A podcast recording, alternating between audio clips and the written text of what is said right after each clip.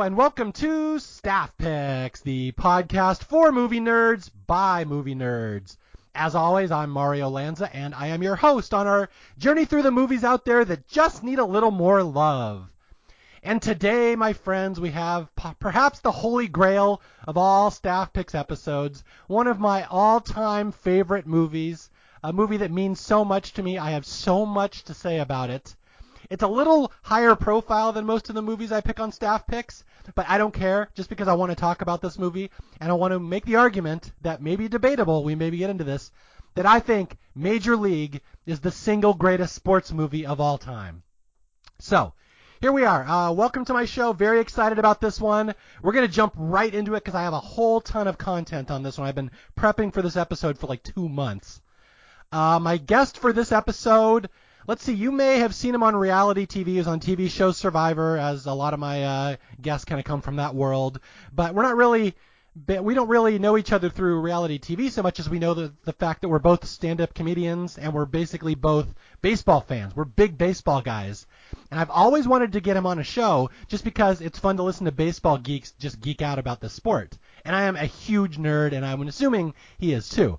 So I'm welcoming to the show for the uh, first time on Staff Picks. Uh, you may know him from Survivor South Pacific, Albert Destrade. Mario, thanks for having me, man. Pumped. I am excited to be on here. I'm so excited. We, you and I have exchanged emails for months, but this is the first time we've ever actually met we've exchanged emails, we've uh, DM'd on Twitter, we shared dick pics. I mean, we've been communicating for a, a, while now, and it's this is nice to finally actually hear your voice. I was surprised by your voice, but it's great to to great to actually connect with you directly. Yeah, let's talk about that for a second. I just think people would find that funny. So Albert thought my nationality was a little different than it would be when he actually heard my voice.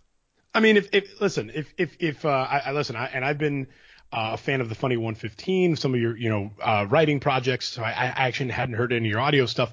But come on, if you get invited to talk about baseball by, by a guy named Mario Lanza, immediately you're gonna think, okay, this guy is a big fan of Telemundo, like Univision. Like this is we're gonna have there's gonna be a little bit there's gonna be a lot of questions about Hispanic heritage, and turns out I couldn't have been more wrong. Yeah, turns out I am not Hispanic in the slightest. I am a white kid from Seattle who has an Italian name. It's not everyone thinks it's Hispanic in California, but it's not. Yeah, yeah, it's uh, being being a Cuban from Miami. Uh, yeah, that that would have been a very very easy assumption for me, but um, still looking forward to doing the the the, the call nonetheless. I'm very excited. You've stooped to doing a podcast with a random white guy. Thank you. Yeah, a little disappointing, but uh, we'll make it work. well, okay. Well, since you brought it up, are you indeed defecting from Cuba for religious freedom like Serrano?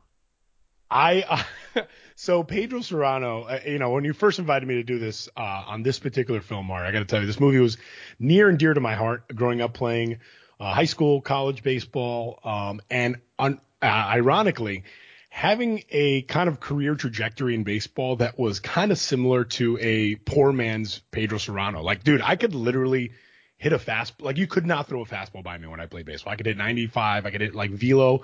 I had I had very very good bat speed, but literally for me, curveball, bat afraid. Like I just I had many at bats in college where I saw nine consecutive sliders and just went back to the dugout and was not very happy. So Pedro Serrano as a Cuban uh, crusher who uh, has some power but can't hit breaking stuff was always uh, was always a very near character for me.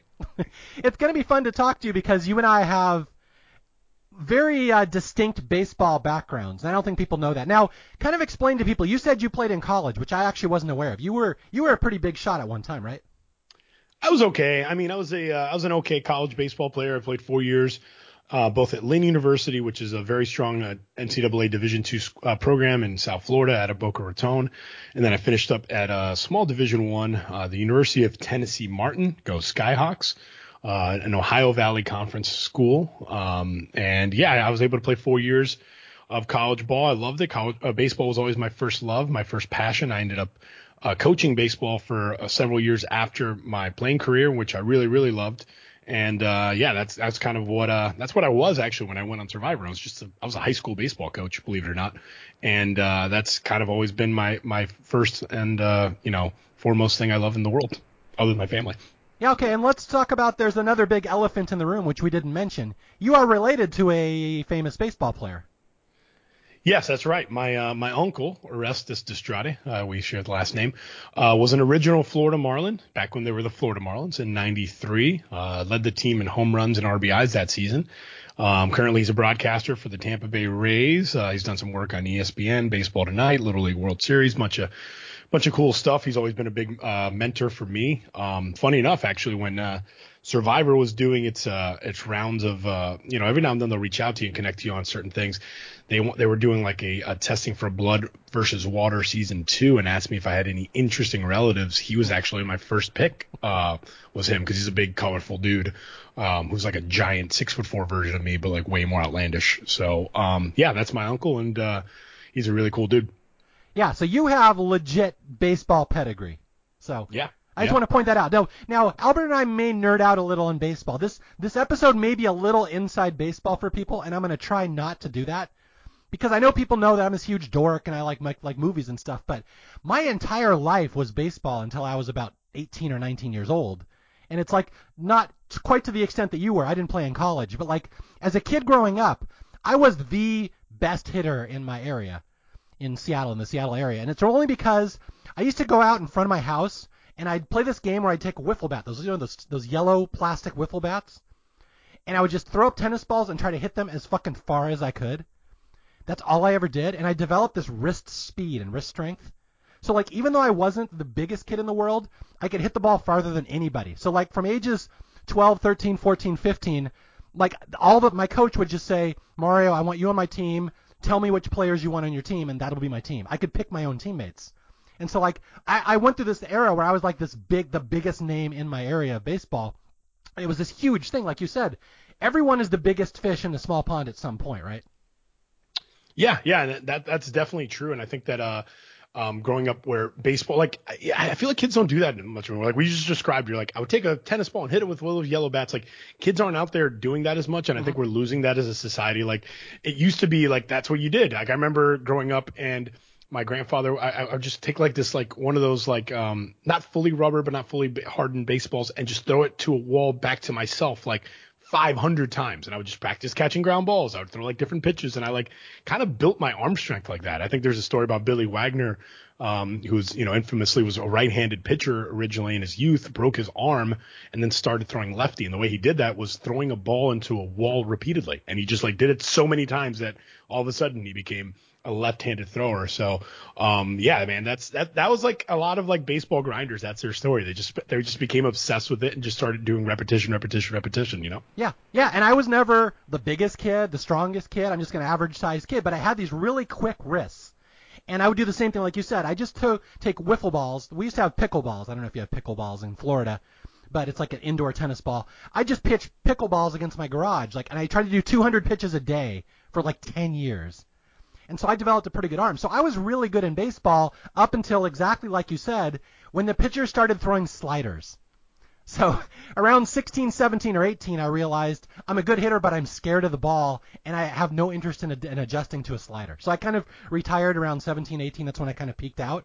But I know exactly what you're talking about. Like these kids grind it out. They love baseball. This is all I did in my lifetime. And then you eventually you get to a point the players are better than you. You have to retire. But you and I both grew up in that era where Major League was a big movie when we were playing, I believe. Oh, it was fantastic, and especially for me, like, um, you know, getting the opportunity to play a little bit of college and stuff in high school, like that that was just like the movie we'd watch like when we traveled. I, I would watch it with my buddies on my team. Like, it's so quotable. It's so the characters are so like um, you know, a lot of sports movies kind of get a little corny with the way they make characters. They create characters. Like these characters were not just like cool baseball players. They just like they almost would have worked in almost any like vehicle if you think about it, right? Like they have like they all have their own ex- um, eccentricness and they all have their own um, like kind of like appeal. So it's just it's just so classic, and it's it's funny because you know, a lot of people don't mention it um, in terms of best sports movie or best baseball movie. I always I always just loved it, but I think I think you're right. I think it like deserves to be in the conversation for best baseball movie, maybe even best sports movie. yeah, I'm funny you, you say that because going into this podcast, Albert had told me your favorite baseball movie is what Bull Durham. I'm a big Bull Durham guy. Yeah, Bull Durham is like from a purist standpoint, my favorite just because it's a little bit darker, and I always kind of like um uh, associated myself a little bit with with uh, Kevin Costner's character a little bit with the Crash Davis. Mm-hmm. Uh, but um, those Bull Durham's up there with for me is number one. But I, Major League actually Major League kind of holds a candle to it. It's, it's a different kind of vibe. It's a different feel, but it's I it I think it's more quotable, and I think it's a more it's an easier rewatch in a way, really. Yeah, and that's kind of what I was going to say. Like, I love Bull Durham. Bull Durham is a great baseball movie, but the problem I have with Bull Durham, why I don't think it's the greatest of them all, is because it's not very accessible to non-baseball people. And I would specifically bring up my wife, who says, I don't like that movie. I don't really get it. It's a weird universe. I don't know that universe. Like, Major League is someone that, in a movie that anybody could get into and enjoy, and like non-baseball junkies might have a problem with Bull Durham. That's really my argument. Right. That's a good point. That's actually a very good point. I think uh I think my buddy and I remember like my best friend and I showing we were dating uh, a couple of friends at the time and we are so excited to show them Bull Durham being like this is our favorite baseball movie. It's amazing. And these were like you know late 20s early 30 year old girls and they just like looked glazed over watching it and i'm like oh my god this is this movie's doing absolutely zero for them and and it does have like a like a you know kind of a real love story with Susan Sarandon and Tim Robbins. But um, yeah, you're right. I think it's like Bull Durham almost might be too much of like a baseball insider movie in a way, whereas Major League can just you don't really like I said, Major League the character's so good. Like I don't think you even really need to enjoy baseball to enjoy the movie. It's that fun. Yeah, no, and I agree with you. And that that's my argument. And uh, like I said, like you said. Major League rarely comes up in the subject of best sports movies, let alone best baseball movies, which I'm always shocked because to me it's really not even close. Like I love Bull Durham for what it is. The Natural. I, I love telling this story because I was a home run hitter. Like I said, I always wanted to hit the big home run in, in Little League. Every single game I ever played in, you know, uh, senior league, pony, stuff like that, I would watch the last 15 minutes of The Natural right before the game because that was my psych up m- movie. So I know, yeah, I know the Roy Hobbs scene inside and out. But that movie itself is kind of slow. That's not one I recommend to everybody unless they really, really love old timey baseball. It's very old timey. It's actually I, uh, I, I, very slow is a really good way to categorize it, and uh, it's funny. Actually, one of my my favorite memories from high school baseball was we played um, on one of our trips. We went to um, shoot, I think this was it might have been in Texas, but um, anyway, we played one of these like tournaments where uh, you know a bunch of teams from different states went, and I never forget one of the best teams in that tournament was like uh, one of the co-hosts, and they just had like this like storied high school team, and every time they hit a home run, they would play that the the music from the Natural, the like the whole thing. And they we, we were watching them play one team, and they just kept hitting home runs, and just every now and then they just kept playing every every fucking home run was just da da da, and it's just like that, that got like burned in my head that that, that theme song, you know. So you have a grudge against the Natural to this day. A little bit. It was a little bit annoying to watch them. It was almost like they were they were they were shitting on that poor other team, man. Like there was, you know, uh, they just kept rubbing in their nose. Like we get it. It's eleven to one. Like uh, okay. okay, so I mean, this is a big, endless discussion. What's the best baseball movie of all time? What's the best sports movie of all time? I personally would say Major League. I would listen to arguments if you wanted to say Field of Dreams or Hoosiers or some other sports movie, but the, the the thing I wanted to get into here is not only is this a good movie, but this is why I really wanted to do this on the podcast. I, I don't know if you'll be able to relate, to relate to this. You're a little younger than me. You did you see Major League in the theater? I did not see it in the theater. No, I it was a uh, I, I think I saw it on I think it was a VHS for sure. It was a physical black cassette tape. Okay, how how old are you? I'm 47. You're a little younger than me.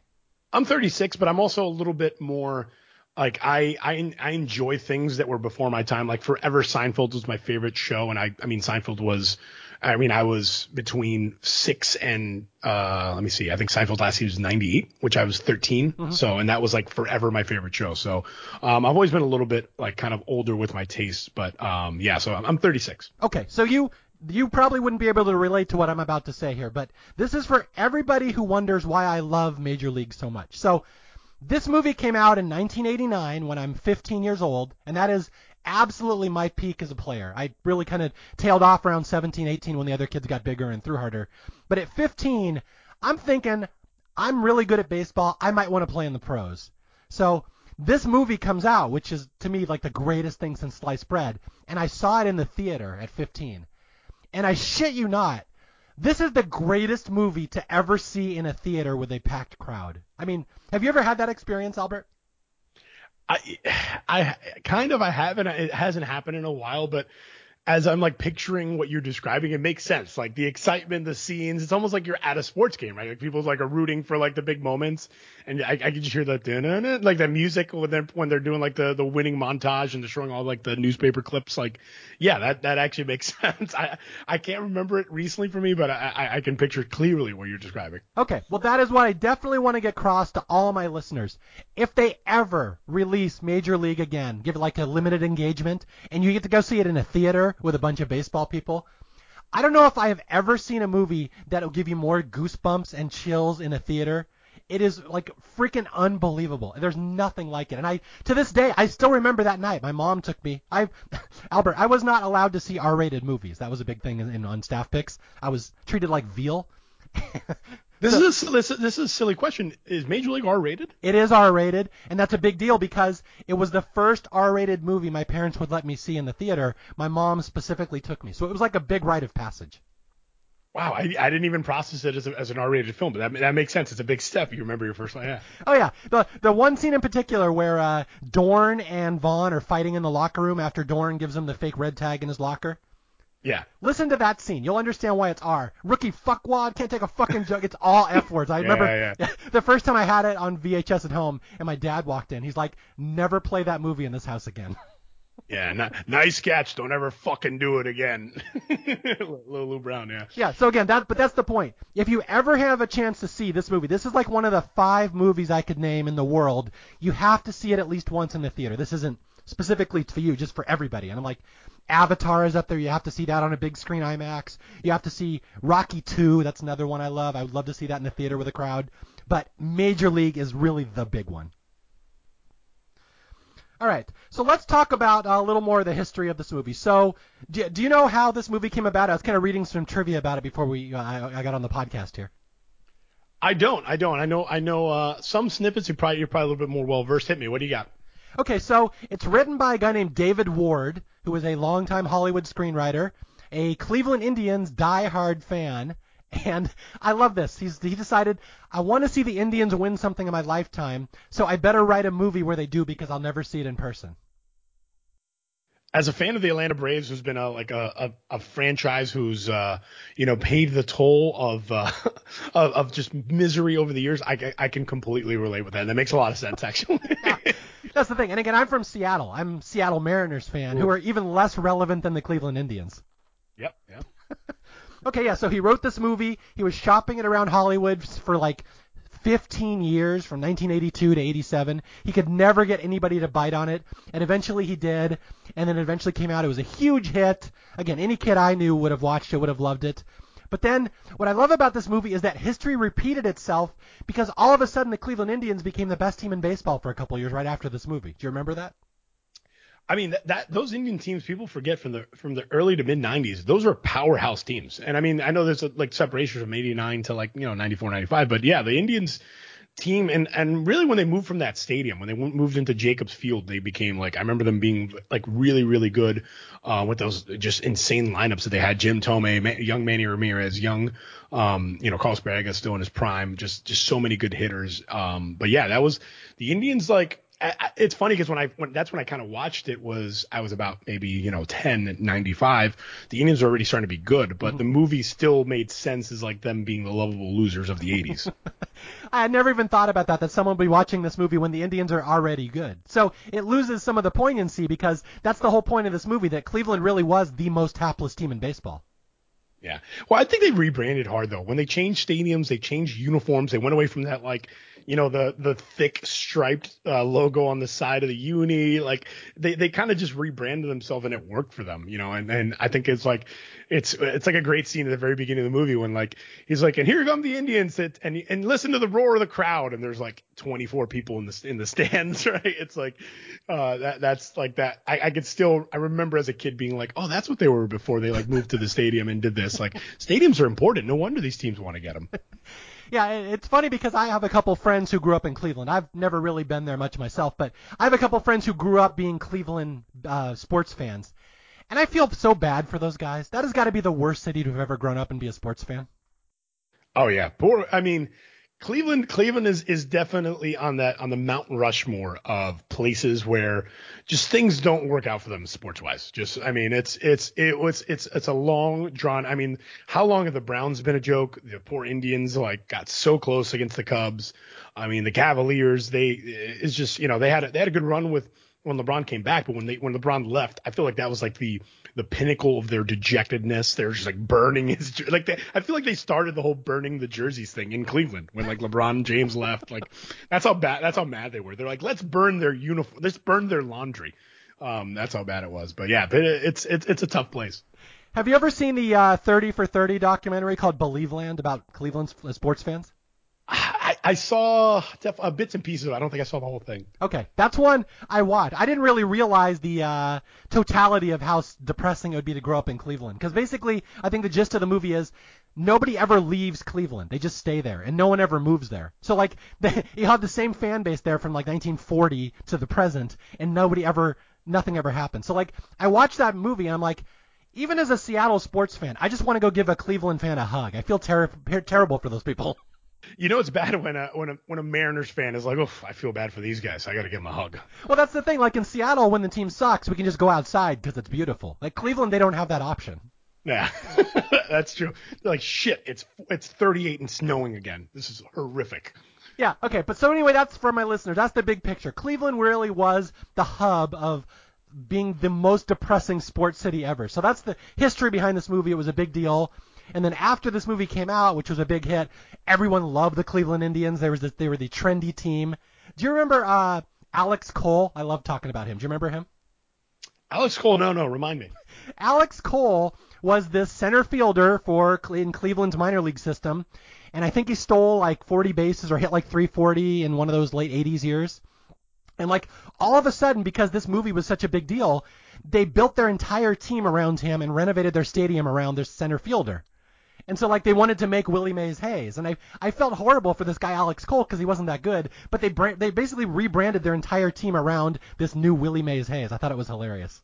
That's amazing that a movie would actually influence. Like that shows you how far we've come. They're like before analytics, they're like, wow, that was. They're like, we really like Wesley Snipes in that role. Do you, you think you could be him? yeah. So again, this movie was influential in so many ways, uh, including this other one. Now you probably know this the use of relief pitchers coming into music. That had never existed before Major League, which I didn't know. I didn't realize that. Stop. Really? I read that somewhere that when uh, Ricky Vaughn comes into me to Wild Thing in this movie, that was such a big deal, such a big moment. Then Mitch Williams of the Phillies started doing that. He started coming into the same song. Wild Thing Mitch Williams. That makes sense. Wild Thing Mitch Williams. That was his nickname, man. So what we have now is all because of Major League. This movie spawned an entire culture in baseball.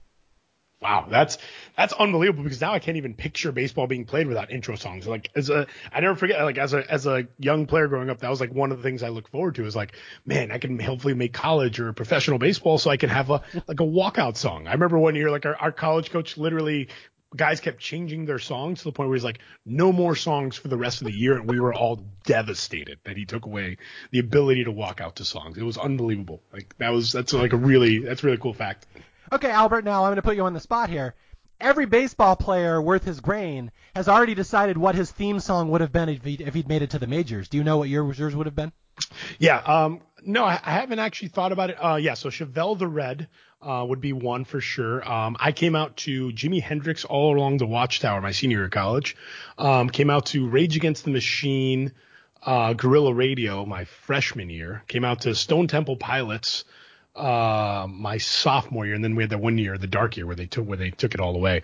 Um, but yeah, I, I've definitely yeah. To answer your question, yes, definitely thought about it from different positions too. I was like, if I'm a relief pitcher who throws really hard, I'd come out to this song. if I'm a, a, position guy, I'd come out to that song. I think it depends on where you hit in the lineup too. By the way, I don't think you can come out with the same song if you're a three hitter if you're the nine hole. I think you can't. You gotta you gotta like you know build it up a little bit differently. So yes, to answer your question, baseball players are insane, and we think about this kind of shit all the time. Oh yeah, I'm just hoping the rest of you are enjoying this uh, little insight into the way baseball players think because if you grew up in that era, this is something you definitely would have thought of. And like when I was 13, I spent hours practicing my autograph. I just wanted to make sure I had a baseball autograph. How cocky of you! That man, you really must have had fast hands of your practice. You're like, yeah, this is going to be worth a lot of money one day. yeah, it didn't pan out. The the comedy writer here didn't get too far. I didn't even play in college. But yeah, so okay. Yeah. So uh, I have one more story about theme songs, relief pictures coming out to theme songs. I'm going to save it for the end of the podcast. I really want to get your reaction to this, but remind me to talk about it later. Okay. Okay. So are you ready to uh, delve into this movie, this uh, major league beloved classic? Let's do it. Let's take our fir- let's take our first step into the Hall of Fame. Willie Mays yes. I got a hundred more and nail all these gloves nailed to my wall for all the podcasts I'm going to do. Oh yeah. Uh, Oh, speaking okay, speaking of which, this movie opens with the song "Burn On Big River" by uh, Randy Newman, uh, which it does, it does that does remind me one other thing I wanted to mention. This movie has an outstanding soundtrack, and I don't think it ever really gets credit for that.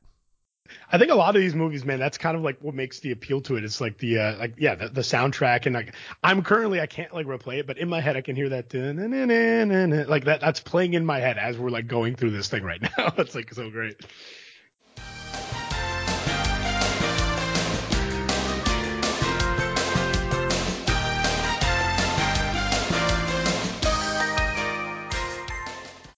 Yeah, this is one of the first uh, DVD or CD soundtracks I remember buying back in the early or late 80s. So yeah, I still have it. I think to this day. This song has got instrumental songs. It's got some good uh, live action songs. But this one at the start, "Burn on Big River." Like, are you familiar with the significance of that song and kind of his, uh, Cleveland's history? Um, the I'm assuming that's like a little bit with uh was it the Cuyahoga River, or something like Yeah. uh, walk, walk me through it. Yeah, yeah. Yeah, the the river that goes through Cleveland is the Cuyahoga River. For people who don't know, very famous because at some point in the 50s, 60s, 70s, I don't know exactly, the the river was so polluted they accidentally caught it on fire. Oh, that's right. Yes, I, I do remember that. I do remember hearing about that. Yeah, so that's Cleveland's reputation that the city that is so crappy they accidentally set their river on fire. And the the other nickname for Cleveland is the is the mistake by the lake. Mistake by the lake. That's that's a very that's always bad when they go. This is the mistake by the lake. That's always a architect. No, nobody's going to win a prize in architecture for that. Yeah, so that's the opening to this movie, and it's very poignant if you know the history of Cleveland, because the song is called "Burn On Big River," and it's just the song is taking a dig at the fact that Cleveland once set their own river on fire. So I just wanted to point that out.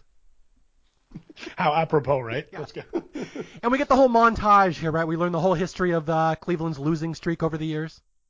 Do, do you remember the specifics? They, uh, I think they say something like, uh, so this movie's in 1989. Cleveland has not won a championship since 1948. It's been 41 years.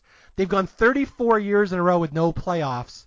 And this is all legit. This is all what those real stats were at the time. This this was not a good baseball team. They actually still uh, they still haven't won a World Series, which is pretty remarkable. Now, you know, what what is this? Thirty some odd years later, right? Thirty two odd years later. I did not realize that. I didn't. They still haven't won a World Series. Yeah, they haven't. Think about it. Wow. Well, okay. See, I'm a little biased because my team is obviously Seattle. In 1995, Seattle had our amazing run with Griffey and Randy Johnson and everything, and we beat the Yankees and it was awesome. And then we got buzzsawed by the Cleveland Indians. Yep, they did. Yeah. So I just assumed Cleveland won that World Series because they were so good. I always forget they didn't win that World Series. 95 World Series was the Atlanta Braves, my good man. We beat the Cleveland Indians. That was actually uh, that was the last time we celebrated. The I'm a diehard Atlanta Braves fan. That was the last time we celebrated. Um, and then you had the big you had the big World Series in um, I think that was 15 with the Cubs, or maybe that was 16 actually. Cubs and uh, Cubs and Indians, where they both are facing, you know, destiny, and uh, the Cubs them out. Even though the Cubs had, in their defense, the Cubs had been waiting a little bit longer than Cleveland. But uh, yeah, the Indians uh, will will be, or now now the Guardians, right? That's another part, part about this movie too, by the way. The Indians don't exist anymore. Now it's the Cleveland Guardians. But I'm sure we'll cover that a little later. Yeah, I'm glad you brought that up because, like I said, this movie kind of gets forgotten a little bit in baseball lore, and I'm worried it's going to get forgotten even more now because obviously there's a uh, awful lot of shots in this movie of grinning Chief Wahoo on that hat. Yeah. Oh yeah. yeah, I don't know if this movie is going to age all that well because of that. I'm not sure it will be allowed to exist. Wait a second. Are you trying to tell me you think Major League's going to get canceled? It's entirely po- I mean, they had a strike in 94. They've already shut down baseball once. They may cancel this movie. I don't know. Are you trying to tell me Jesus Christ can't hit a curveball? I'm sorry. I can't help myself. Yeah.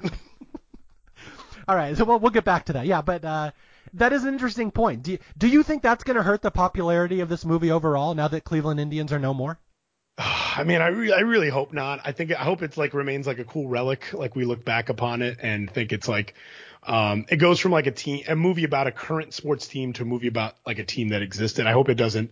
Uh, I, I hate any. I mean, I think you and I have privately spoken about getting offended in the PC culture and not to get, you not to go on a soapbox here, but I think things like this that are, I mean, Major League, think about it. It's a, it's a great comedy film, right? It's a, it's a, it's a, it's a, a master class in how to make a fun, um, you know, irreverent sports film. So I, I really hope it doesn't get caught up by all this PC nonsense of people getting offended. I mean, nobody, they, they, they were just, they were just doing, they were just doing what they thought was funny at the time. And it was funny at the time. And, if anything, Major League Two is maybe a little bit more offensive than the original Major League when they got like the Taka Tanaka and all that kind of stuff. But uh, he's more of a stereotype than anybody else. But I, I don't know. I, I, I hope I sure hope not, Mario. I hope I hope they don't. Uh, I hope they don't come out with a pitch with the pitchforks against our film. Well, it's funny because you said it's a very you know light, lively, whimsical comedy, but I'd even go further than that and say this movie like legitimately inspires people. And like I would think I would feel it's so horrible if a movie that is so beloved and inspires so many people like gets it's you know tarred and pitchforked. I, I think that's terrible. Well, you know what's funny, man? It's like I think the idea has been as much as it wasn't like considered you know cinematic greatness in a way. The concept or the you know the the you know the formula has been repeated many times, right? Like how many times since then have we seen like a sports underdog movie. It's like this is like the the original like amazing sports underdog movie. Every character in the movie is an underdog. Lou Brown works at a tire shop. Like every player was like a discard, you know, and they all like turn out to be good. And we've seen that uh, over and over and over in other movies. You know, there's the rookie and there's the you know all these other um, little baseball movies. Like what's the Keanu Reeves one? It's escaping me now, but it's like the same concept. Uh, it's like all these different movies have that have those same themes, and they all kind of have to pay homage to Major League is like the OG, I think. You know. Yeah. I had to think about that. The Keanu Reeves movie is uh, Hardball. Hardball. Yeah. Hardball. Hardball. That's what it was. Hardball. It just as as you were saying, Hardball. Yeah. All those other like it, we've seen it so many times, like the, the underdog, underdog, underdog story, and it's it's it's Major League was the that's the mecca of that. I think it's like the original. It's like the original one. Yeah, well, uh, maybe uh, worst case scenario, George Lucas can come in here and CGI the Guardians logo on the hat all throughout the movie. Guardian, yeah, that'd be a hell of a remake right there. Make remake it with the Guardians. okay, so the plot of this movie is actually very simple, and I was actually kind of surprised when I watched it again this morning how quickly this movie gets into the action. Did you notice that? It, like within three minutes, we're already into the plot of the movie. Oh, I love that. I actually love that. Like right out of the gate, they're like, it's spring training. Let's. It actually moves at a really fast pace. They like, if you notice, it's it's a quick film. I want to say it's like maybe an hour 27, something like that. Off, I'm just off top of my head there. I'm not I'm not looking at anything, but I feel like they they they they kind of edited it to to work at that quick pace. Like it seemed like stylistically, whether whatever maybe the studio something, but they just wanted to go quickly, and it does feel like it hits the ground running. Yeah, absolutely. There's no wasted momentum in this movie. We we're into the action within like five minutes. We're at spring training. I think I think I did time it. It's like an hour 33 movie overall, but like almost 30 minutes is the final game. Wow, I didn't realize that the final game's that long. That's awesome. Yeah, if you pay attention to the pacing of the movie, they play their first game and they lose, and then all of a sudden uh, the owner's like, "Oh, we're 16 and 24." So like we we yada yada over like 30 games. Yeah. and then all of a sudden they're like, "Oh, they're getting better. Now they're 60 and 60." So we really jump huge parts of the season. I always thought that was funny the more I looked for it. Yeah, that's right. I mean, it's it's hard to make a movie about 162 game season, including spring training and a and a one game playoff, and not do it that quickly. Yeah. Okay, so let's talk about the plot of this movie because this is very important because like this is a comedy. It's a funny movie, but the reason I like it so much is that almost everything that happens in this movie could happen in real life. And the whole plot of the movie, we're going to get in a real sensitive area here as me as a Seattle sports fan because it ties into my history as well. But uh, so the plot of the movie is what? That uh, we have a new owner of the Indians. Her husband died. She's a showgirl, and she doesn't like the team being in Cleveland, right? Right, which is interesting because it actually does foreshadow what really happens, which is Miami. she wants to move the team to Miami, and Miami gets a major league franchise four years after this movie comes out. It's pretty kind of wild. You know, 93, the Marlins come into their inception. But yeah, it actually is a pretty plausible outlook. They're like, we're in Cleveland. We suck. It sucks here. She's like, they promised me a mansion in Boca Raton. And like, I want to go to Miami. Like, this is amazing. And it's like, okay, I could actually, I could actually see that as a plausible like situation. Yeah. Not only is it plausible, Albert, this is the reality for life as a Seattle Mariners fan in the late 80s. Because they would hold this over our head every year. Because people may not know if you haven't don't know the history of baseball. There was no team in Florida in 1989, correct? No, no, no. The Marlins started in 93. 93 uh, uh, was the inception of the Marlins and the Rockies. So every team that was struggling in baseball through the 80s would get this threat hanging over their head. Either increase attendance, get a new stadium, get better, or we're going to move to Florida. And this happened to Seattle at least three or four different times during my childhood. Yeah, your your 95 season your 95 season was a pretty uh, breakout for you guys, but yeah, those some of those runs, those late 80s runs for you guys kind of saved your franchise in a way, right? Or early 90s runs kind of saved the franchise. They did. They saved the Mariners from Florida, from this exact scenario in this movie. So when I see the scenario in the movie, this is not some outlandish plot just for a movie. This is literally how baseball worked at the time. Florida was sitting there with open arms, and they had all those spring training teams and all those fans, and like you grew up in Florida, people love baseball in Florida, right? They do, yeah. And it's uh the weather is fantastic. Even the name makes sense. The Miami Mariners. Think about that. That would have been amazing. I could actually see it. We're right by the water. The Mariners, like it was, it was a natural tie in there. But yeah, you guys, uh, I'm glad, I'm glad, I'm glad the Pacific Northwest kept the franchise because uh, the Mariners are, um, I think a really cool and awesome part of baseball history. So. Yeah, we're the only team up there in the Northwest, so we have to represent. But yeah, that was so that's the thing. The plot of this movie is very realistic. That owners do have this clause. It's called an attendance clause, and they sign a lease with the city. And if they don't get enough uh, attendance, don't get enough support, they are free to shop the services anywhere they want in the country. And all that money was sitting in Florida. So that's the plot of this movie. This showgirl owner, Rachel Phelps, owns the Cleveland Indians, doesn't want to live in Cleveland, wants to move to, to Florida. And the goal is, what is her goal, Albert? How is how is she going to plan to do that? Um, her, her, well, before I answer that question, it actually just it's so funny because I've seen this movie uh, uh, dozens of times, and it just hit me because I always thought about how do they have, you know, you know, towards the end when they do like the win per piece of article of clothing off of like the the cardboard cutout of her. In my head, I was like, how do they have that cardboard cutout? But it, I never tied that in together. It's actually pretty genius.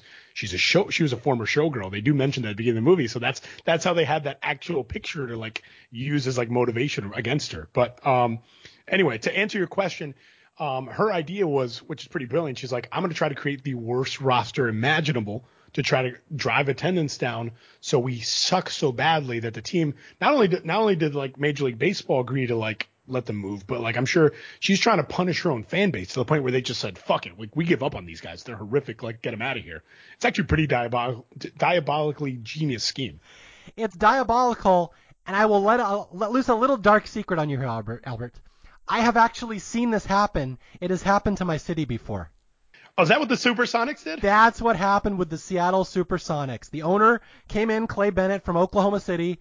He basically bled the team dry. He drove the attendance down. He traded away all our good players. He would not put a good product on the floor. The fans said, fuck it, this sucks. And he yanked them to Oklahoma City. So I have seen this play out personally. That's that's pretty remarkable. I wonder if that's kind of what happened with Montreal, the Expos, because I remember at the end of the Expos run, um, when they became the Washington Nationals and left Montreal and, and uh, in the late 90s, early 2000s, Major League Baseball was, was, like running the organization. Like Major League Baseball was like the owner of the Nationals mm-hmm. in its in its inception. So that's interesting. Maybe maybe they're like, hey, this is like the writer of this movie was like onto something that's like really like an actual thing you can do. Yeah. So I, I have some personal connections to this movie that I'm not too thrilled with. But uh, although I will say, just uh, personal as a personal uh, anecdote, there's nothing a sports fan hates more than when their team goes to another city. Like you will never find a person in Seattle who will even acknowledge that Oklahoma City is a basketball team ever, ever, ever. Yeah, ever. You, I was about to ask you that. Are you guys? Do you guys even like? You don't have any support for them, right? It's not like they're. You don't look at that. You're not an OKC Thunder fan. I have not watched a basketball game since the Sonics left. I love that, and you shouldn't. You really shouldn't. Yeah, but I know people in Cleveland. I have a friend from Cleveland, Steve, who his team was moved to Baltimore at one point. I forget the, the details, right? Cleveland went to Baltimore. Yeah, okay. And he's the same way. He's like, I fucking hate that city. I will never set foot in that city. So yeah, the Baltimore, Baltimore Colts became the Baltimore Ravens, right? Or I thought that's what I think something like that. But yeah. I don't know, but there's something I may have to cut this out. I kind of forget the details, but he's from Cleveland. His team went somewhere, and he's still to this day fucking pissed. So yeah, that's the deal. So this is a very real threat. Rachel Phelps easily could have pulled this off, and Cleveland would have lost a team. And that's the whole plot of this movie that she's going to throw together the worst possible team imaginable, and somehow, despite all odds, they're going to win. So that's it's the the ultimate underdog story. Yeah, yeah, it's just it's it's it's a beautiful thing how they set this thing up. And and again, it's not over the top comedic. Like in a lesser movie, this would be a really silly movie, but it's not really a silly movie. It's it's it's a it's actually a serious movie with with like silly characters. I think like the the themes are pretty serious, but like not serious, but the themes aren't super silly. They're like, hey, like we want to. It's it's actually motiv- like what you said. It gets you a little bit excited and gets you like pumped up a little bit. But um no no, it's like they're facing some real shit. Like these guys are playing for their livelihoods. Like even the scenes early on when you like you mentioned when they're putting the red tags in their locker and like you could sense some of these because you don't know what's gonna happen. So you could sense some of these guys are like fearing for their lives. Like Jake Taylor's like, you just regardless what happens, like don't celebrate too much. Like some of these people don't, you know, they died in there. Like it's it's you can feel a little bit of the pressure early on. Yeah, okay, and we'll talk about the players now because that's one thing I wanted to get into, especially Jake Taylor. But let's save him for last. Okay. I will uh, let you introduce some of the new players that are being thrown onto the roster that perhaps would not be on a normal baseball team. Okay, so um, first guy I'd like to uh, get into is um, one of the one of the most notable guys, one of the biggest stars in the team, coming from a league you're not you're not very familiar with, which is the California Penal League, and that is our right-handed flamethrower, Mr. Wild Thing Rick Vaughn. Yeah, okay. Rick Vaughn is an interesting one. So this is Charlie Sheen in one of his most famous movies. Uh, now Charlie Sheen is interesting because uh, I've read I've a lot of read a lot of background materials on this movie, and all the guys who are in this movie could actually play baseball pretty well. Like they were very competitive with each other. But of the athletes, Charlie Sheen was like a legitimate pitcher, wasn't he?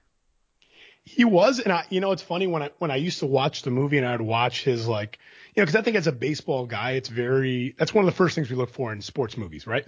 You look and see like who looks like a baseball player. Like Kevin Costner famously, you know, had a lot of baseball movies, and he looked the part when he played Crash Davis as a switch hitting, you know, catcher. He looked the part when he was, uh, you know, uh, Billy Chapel and For Love of the Game. Um, he, you know, certain guys look the part, and um, I, I, I was never sure about Charlie Sheen. I was like, okay, he looks like he could throw a little bit, but I think if I'm not mistaken, correct me if I'm wrong, Mario, like he was a decent high school athlete, like shortstop and pitched a little bit, right? Yeah, he was a star pitcher in high school. He had a college scholarship to pitch. He could re- uh, reportedly reach 85 miles an hour in real life. That's pretty. That's pretty. Uh, that's pretty legitimate for a guy in that. You know, for a high school guy. Yeah, I've never personally seen a guy. I mean, faced a guy throwing 85. That's that's legit. You're, you're talking college level velocity there. And then not only that, I heard that he went on steroids for this movie. So like he could really bring it in some of those pitching scenes. He looks like he's actually pitching. That's that's surprising. I mean, that's I, I, don't even actually I don't want to say surprising because like a lot of the action stars of the '80s did some weird stuff like that. Like, but uh, and after the fact, and actually now now that if we think about who Charlie Sheen became, like yeah. maybe maybe steroids aren't that surprising for him to use to be Wild Thing Rick Vaughn. But what a great character! What a great like um just you know the whole the whole shtick of you know, him just showing up to the field with like cutting the sleeves off his uniform. Like one of that's actually the one, one of my favorite things about this movie is how quotable it is. Mm-hmm. and it's like quotable in non-baseball settings. Like, dude, buddies of mine, like we literally quote uh, major league in like everyday life all the time. Probably one of my favorite quotes is that one. It's like, we wear caps and sleeves at this level. He's like, Vaughn, they tell us you're a pitcher, not much of a dresser. Like, like that whole thing of him, like, he just shows up and like cuts his sleeves off his uniform and, uh, he's on the, he's on, he's on the payphone talking about when spring training is. And there he's like, he's like, yeah, we report in, uh, April. He's like, or March. He's like, uh, yeah, I don't know if we can make it in March. And the camera slowly pans back and shows you like he's in jail. it's, it's fucking amazing, actually. I'm glad you said that. That the some of the lesser quotable lines are the funniest ones in this. There's one that always makes me laugh, and I don't know why. It shouldn't. It's when they're in the fancy restaurant later. Jake takes them all to the fancy restaurant to introduce them to higher culture. Yep. And, and Ricky Vaughn is wearing like a leather jacket with no sleeves and a tie. He looks ridiculous. He looks amazing. Yeah, yeah. And he says, "I feel like a banker in this thing." unreal. Willie Mays Hayes is reading the menu upside down, and he's just like, "Don't worry, don't worry, I'll order." It's un- yeah, it's all those little like those small little lines are some of my favorite. it's the greatest. Okay, so yeah, Ricky Vaughn is this pitcher with a big arm. He's got an attitude. He's in jail for boosting a car. He's just trouble, but he can throw very hard. Now, Albert and I would be the first to tell you if a guy can throw like 96 miles an hour, which is kind of ostensibly what Ricky Vaughn does, they can overlook a lot of sins. They will try to teach him control if you have that kind of, con- of, of velocity because, you know, prior to, you know, the 2000s and velocity camp and speed camp and stuff, 96 was a really considered a power arm. Oh yeah, I mean I think uh, that's probably gets glossed over a little bit. This like the you know I I'm still pretty big on following baseball and stuff, and they, they show how the major league average fastball has climbed from what used to be like 92, 93 to 94 to like, you know, just numbers that are ridiculous. But dude, in 1989, a guy who just comes out there kind of like whatever in a spring training workout, just throwing 96, 97, that's, that's like a, you know, that, that's like a franchise changing type arm, especially in that era. Like back then, if you had a guy through 95, that guy was a, that guy was like a power, power pitcher. So, yeah, you see you see Rick Vaughn and, and like he has all this appeal as like this like guy who throws the shit out of a baseball but will knock off the dummy's head when he's trying to pitch in a bullpen session, you know what I'm saying? Yeah, no, and the one thing I want to bring up is that this is another thing that's really been lost to time is that Nolan Ryan, you know, the all-time great strikeout king, the fastest pitcher in baseball history, I believe in 1989 he still held the record with a pitch at 100.9 miles an hour which was not that much faster than Ricky Vaughn. In fact, if you watch, that's kind of a big moment in the movie, the last pitch where Ricky Vaughn strikes out Clu Haywood. He throws 101 miles an hour, the last pitch of the game. That, I believe, would have broken the record for major league velocity at the time.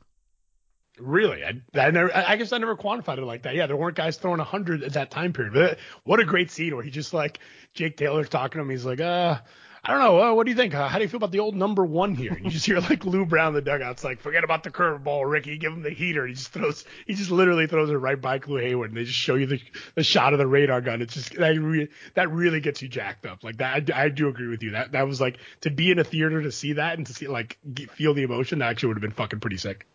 So we talked about Charlie Sheen, who famously, I don't know why you were surprised he took drugs for a role, but he took drugs for a role. But, right. But yeah, Charlie Sheen was a legit pitcher.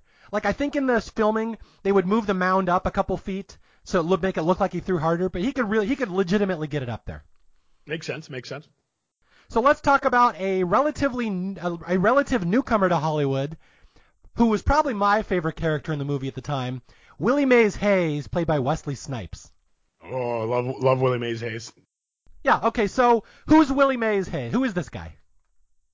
Well, Willie Mays is interesting. Willie Mays Hayes is an interesting character because um, in that beautiful like scene when they're showing all the cars showing up to spring training kind of in tandem. It's like you, first you see first you see um, Rick Rick Vaughn uh, or actually first you see Jake Taylor, then you see Rick Vaughn, then you see like Willie Mays Hayes shows up in this like like Volkswagen buggy with like a fake like Rolls Royce like emblem on top of it.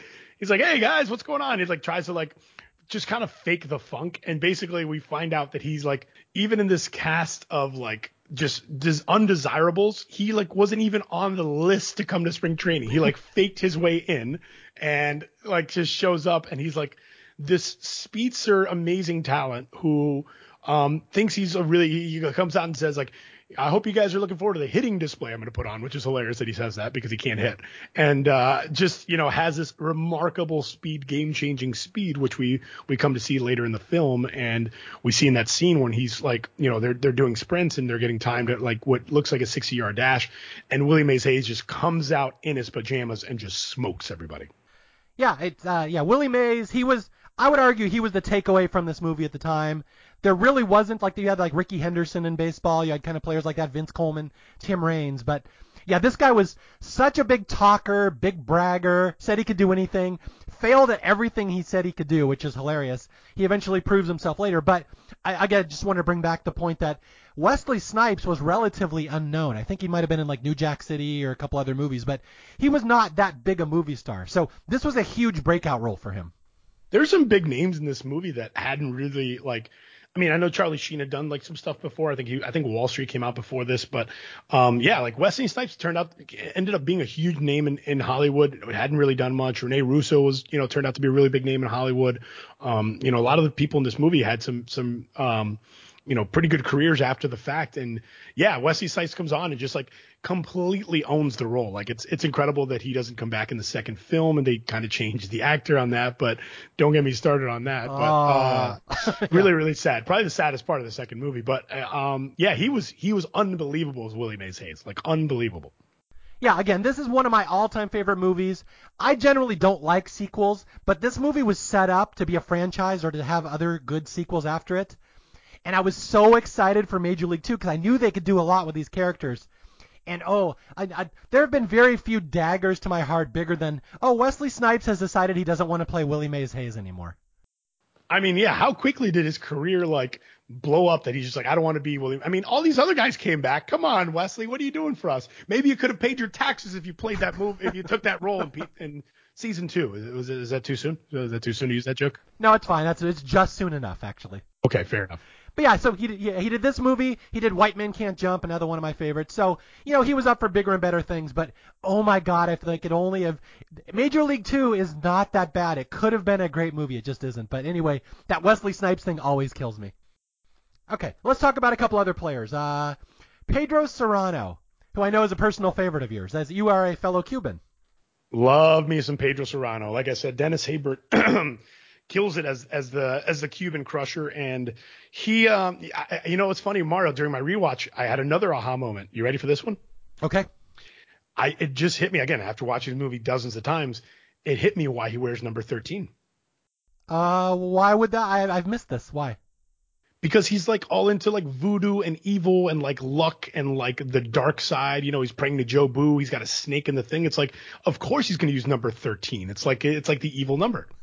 Great. Now you've offended all my voodoo listeners. no, but I'm, uh, it, it, I never thought, I never, I never thought about it once, and I'm like, wait, 13 makes sense. It's like, it's like, you know, 13's like the haunted floor on like all the hotels. Like that's why he wears 13 because he's like a little bit in the dark side. Okay, so Pedro Cerrano, if you haven't watched the movie or haven't seen it in a while, big, scary, shaved head, black voodoo guy who is, without question, the most intimidating player on the team. Everyone else is terrified of him. I have no idea how Rachel Phelps found this guy and voted him and invited him into camp, but uh, yeah, he's just got that big, deep voice. He's intimidating as all hell. He scares people. He does voodoo rituals at his cube or at his little, his little uh, cubby. And the thing is, in Major League Two, he's treated very comedically. In Major League One, I appreciate that they don't do that. They actually treat this guy like a real dude, and everyone's just scared of him.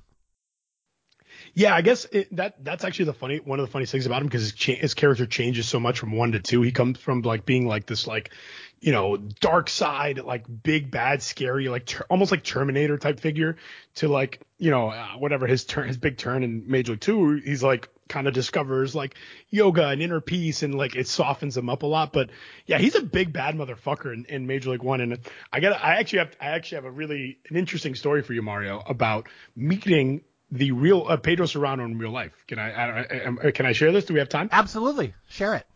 Okay, really interesting. So, and did uh, so uh, from my just give you guys a quick background. So obviously, I, you had mentioned I was on the show Survivor, and one of the things I, I did to get on that was uh, my friends and I were were kind of infamous for crashing things. We show up to things and break into like parties and things that we had no business going to. First one that we ever did was when the New Orleans Saints won the Super Bowl in Miami um, a little over 10 years ago. Um, I lived in Miami. My buddy came out and he had this whole plan where we are going to sneak into the Super Bowl. We were young. We didn't have any fucking money. We are like, but he had read a book about some guy who had snuck into like the first 30 Super Bowls or something.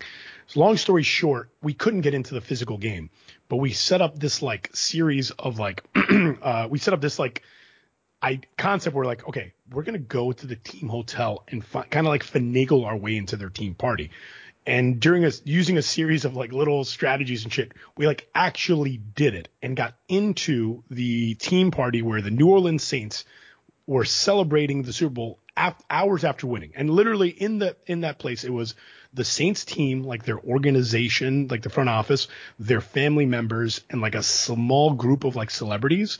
And oddly enough, one of the celebrities was Dennis Haysbert, who plays Pedro Cerrano. Hmm. And uh, Kelsey Grammer was there, Harry Connick Jr., a bunch of like, I guess uh, Louisiana related celebrities. I don't know how they got in there, but and Dennis Haysbert was a one guy people kept trying to take pictures with him. And this is a real story, Mario. People were trying to take pictures of him and he would refuse. All these other people, all the athletes, all the celebrities, everyone's like taking pictures with him. It's all good. He just refused to take any photos. And I was like, I remember coming up to him like kind of close and somebody's like, he's like, no, no, no, no pictures, no pictures. And if somebody from the back literally yells out, well, fuck you, Joe Jobu. And dude, I literally have never, like me and like 10 other people just started laughing so hard because he literally, this guy's like drinking in the back. He's like refusing, the guy's refusing to like picture. Somebody just goes, fuck you, Joe Jobu. And I literally was like, that's one of the greatest moments in my life. Just the, the sheer, the set, you know, how many, how the stars had to align for that comedic moment to happen. It was unbelievable. That's one of the greatest stories I've ever heard on Staff Picks. Thank you. Hundred percent true story. Hundred percent true story. yeah, I, I love uh, Dennis Haysbert in this because again, he's this big scary voodoo guy. Apparently, he was really good at baseball. I remember reading, or some of the DVD extras say that he became a really good hitter just through practice. That some of the home runs in this movie, he legitimately hits. Like that's Dennis Haysbert doing that. I thought his swing actually looked the most convincing, and like the scene where he's hitting in batting practice at in spring training, like didn't look very edited. It looked like he actually like got into some of those baseballs pretty well. Yeah, and and uh, the especially at the end, there's the final game. Like everyone remembers, anybody who knows Major League knows the final game like like the back of their hand. I know every little detail of that final game. But there's one underrated moment that I think was a big one in the theater that people tend probably don't remember these days and that's fucking Cerrano hitting a curveball for the first time, and just how hard he hits that ball. Yeah, just what what what a, this is uh if I'm not mistaken, right? This is when he like is is down 0-2 and like has like a self conversation with like has a conversation with himself and goes like, all right, Joe Jobu, like if it's not gonna be you, I'm gonna do it myself. Like that's like that's that's it. Yeah, that's the fuck you Joe Jobu scene. Yeah, and then that's the fuck you Joe Jobu scene exactly. yeah. And then he just murders that ball, and I know that's Dennis Haysbert really doing that. That's not CGI or special effects. Like he absolutely hammers that ball. That's one of the greatest home runs I have ever seen in a movie. Yeah, it's it's it's it's electric. They should have stolen the the, the music from the natural. like da na na da na na. Yeah, just rub it into your team again. Just uh. Yeah, just really just fucking just drill us again. but yeah, Dennis Haysbert was great because he's in this movie, and then I never saw him again in anything. I just know him as Jobu or as uh, as Cerrano. And then all of a sudden he's in the show 24 as the president of the United States. I was about to say that. I was like, don't, when you said I didn't saw him again, I'm like, don't, don't tell me you don't know he's the president from 24. Yeah, but it took me like two seasons to realize, is that fucking Pedro Cerrano? Like, I kind of got his voice, but he's so different from Cerrano. I didn't even realize that was the same dude. It's unbelievable, right? It's what a, what a departure. Like talk about. I mean, that's probably why he hated it because he like probably got he didn't want to play like Pedro Cerrano type characters. He's like I'm a real thespian. Like he probably that's why he didn't want to take any photographs and fucking Yes. Is yeah, I played the president. Meanwhile, people are bringing him cigars and rum every five minutes. He's like, "Stop it! I'm an I'm, a, I'm an actor." Yeah, they're like, "Yeah, man, whatever you say, Pedro, go get him."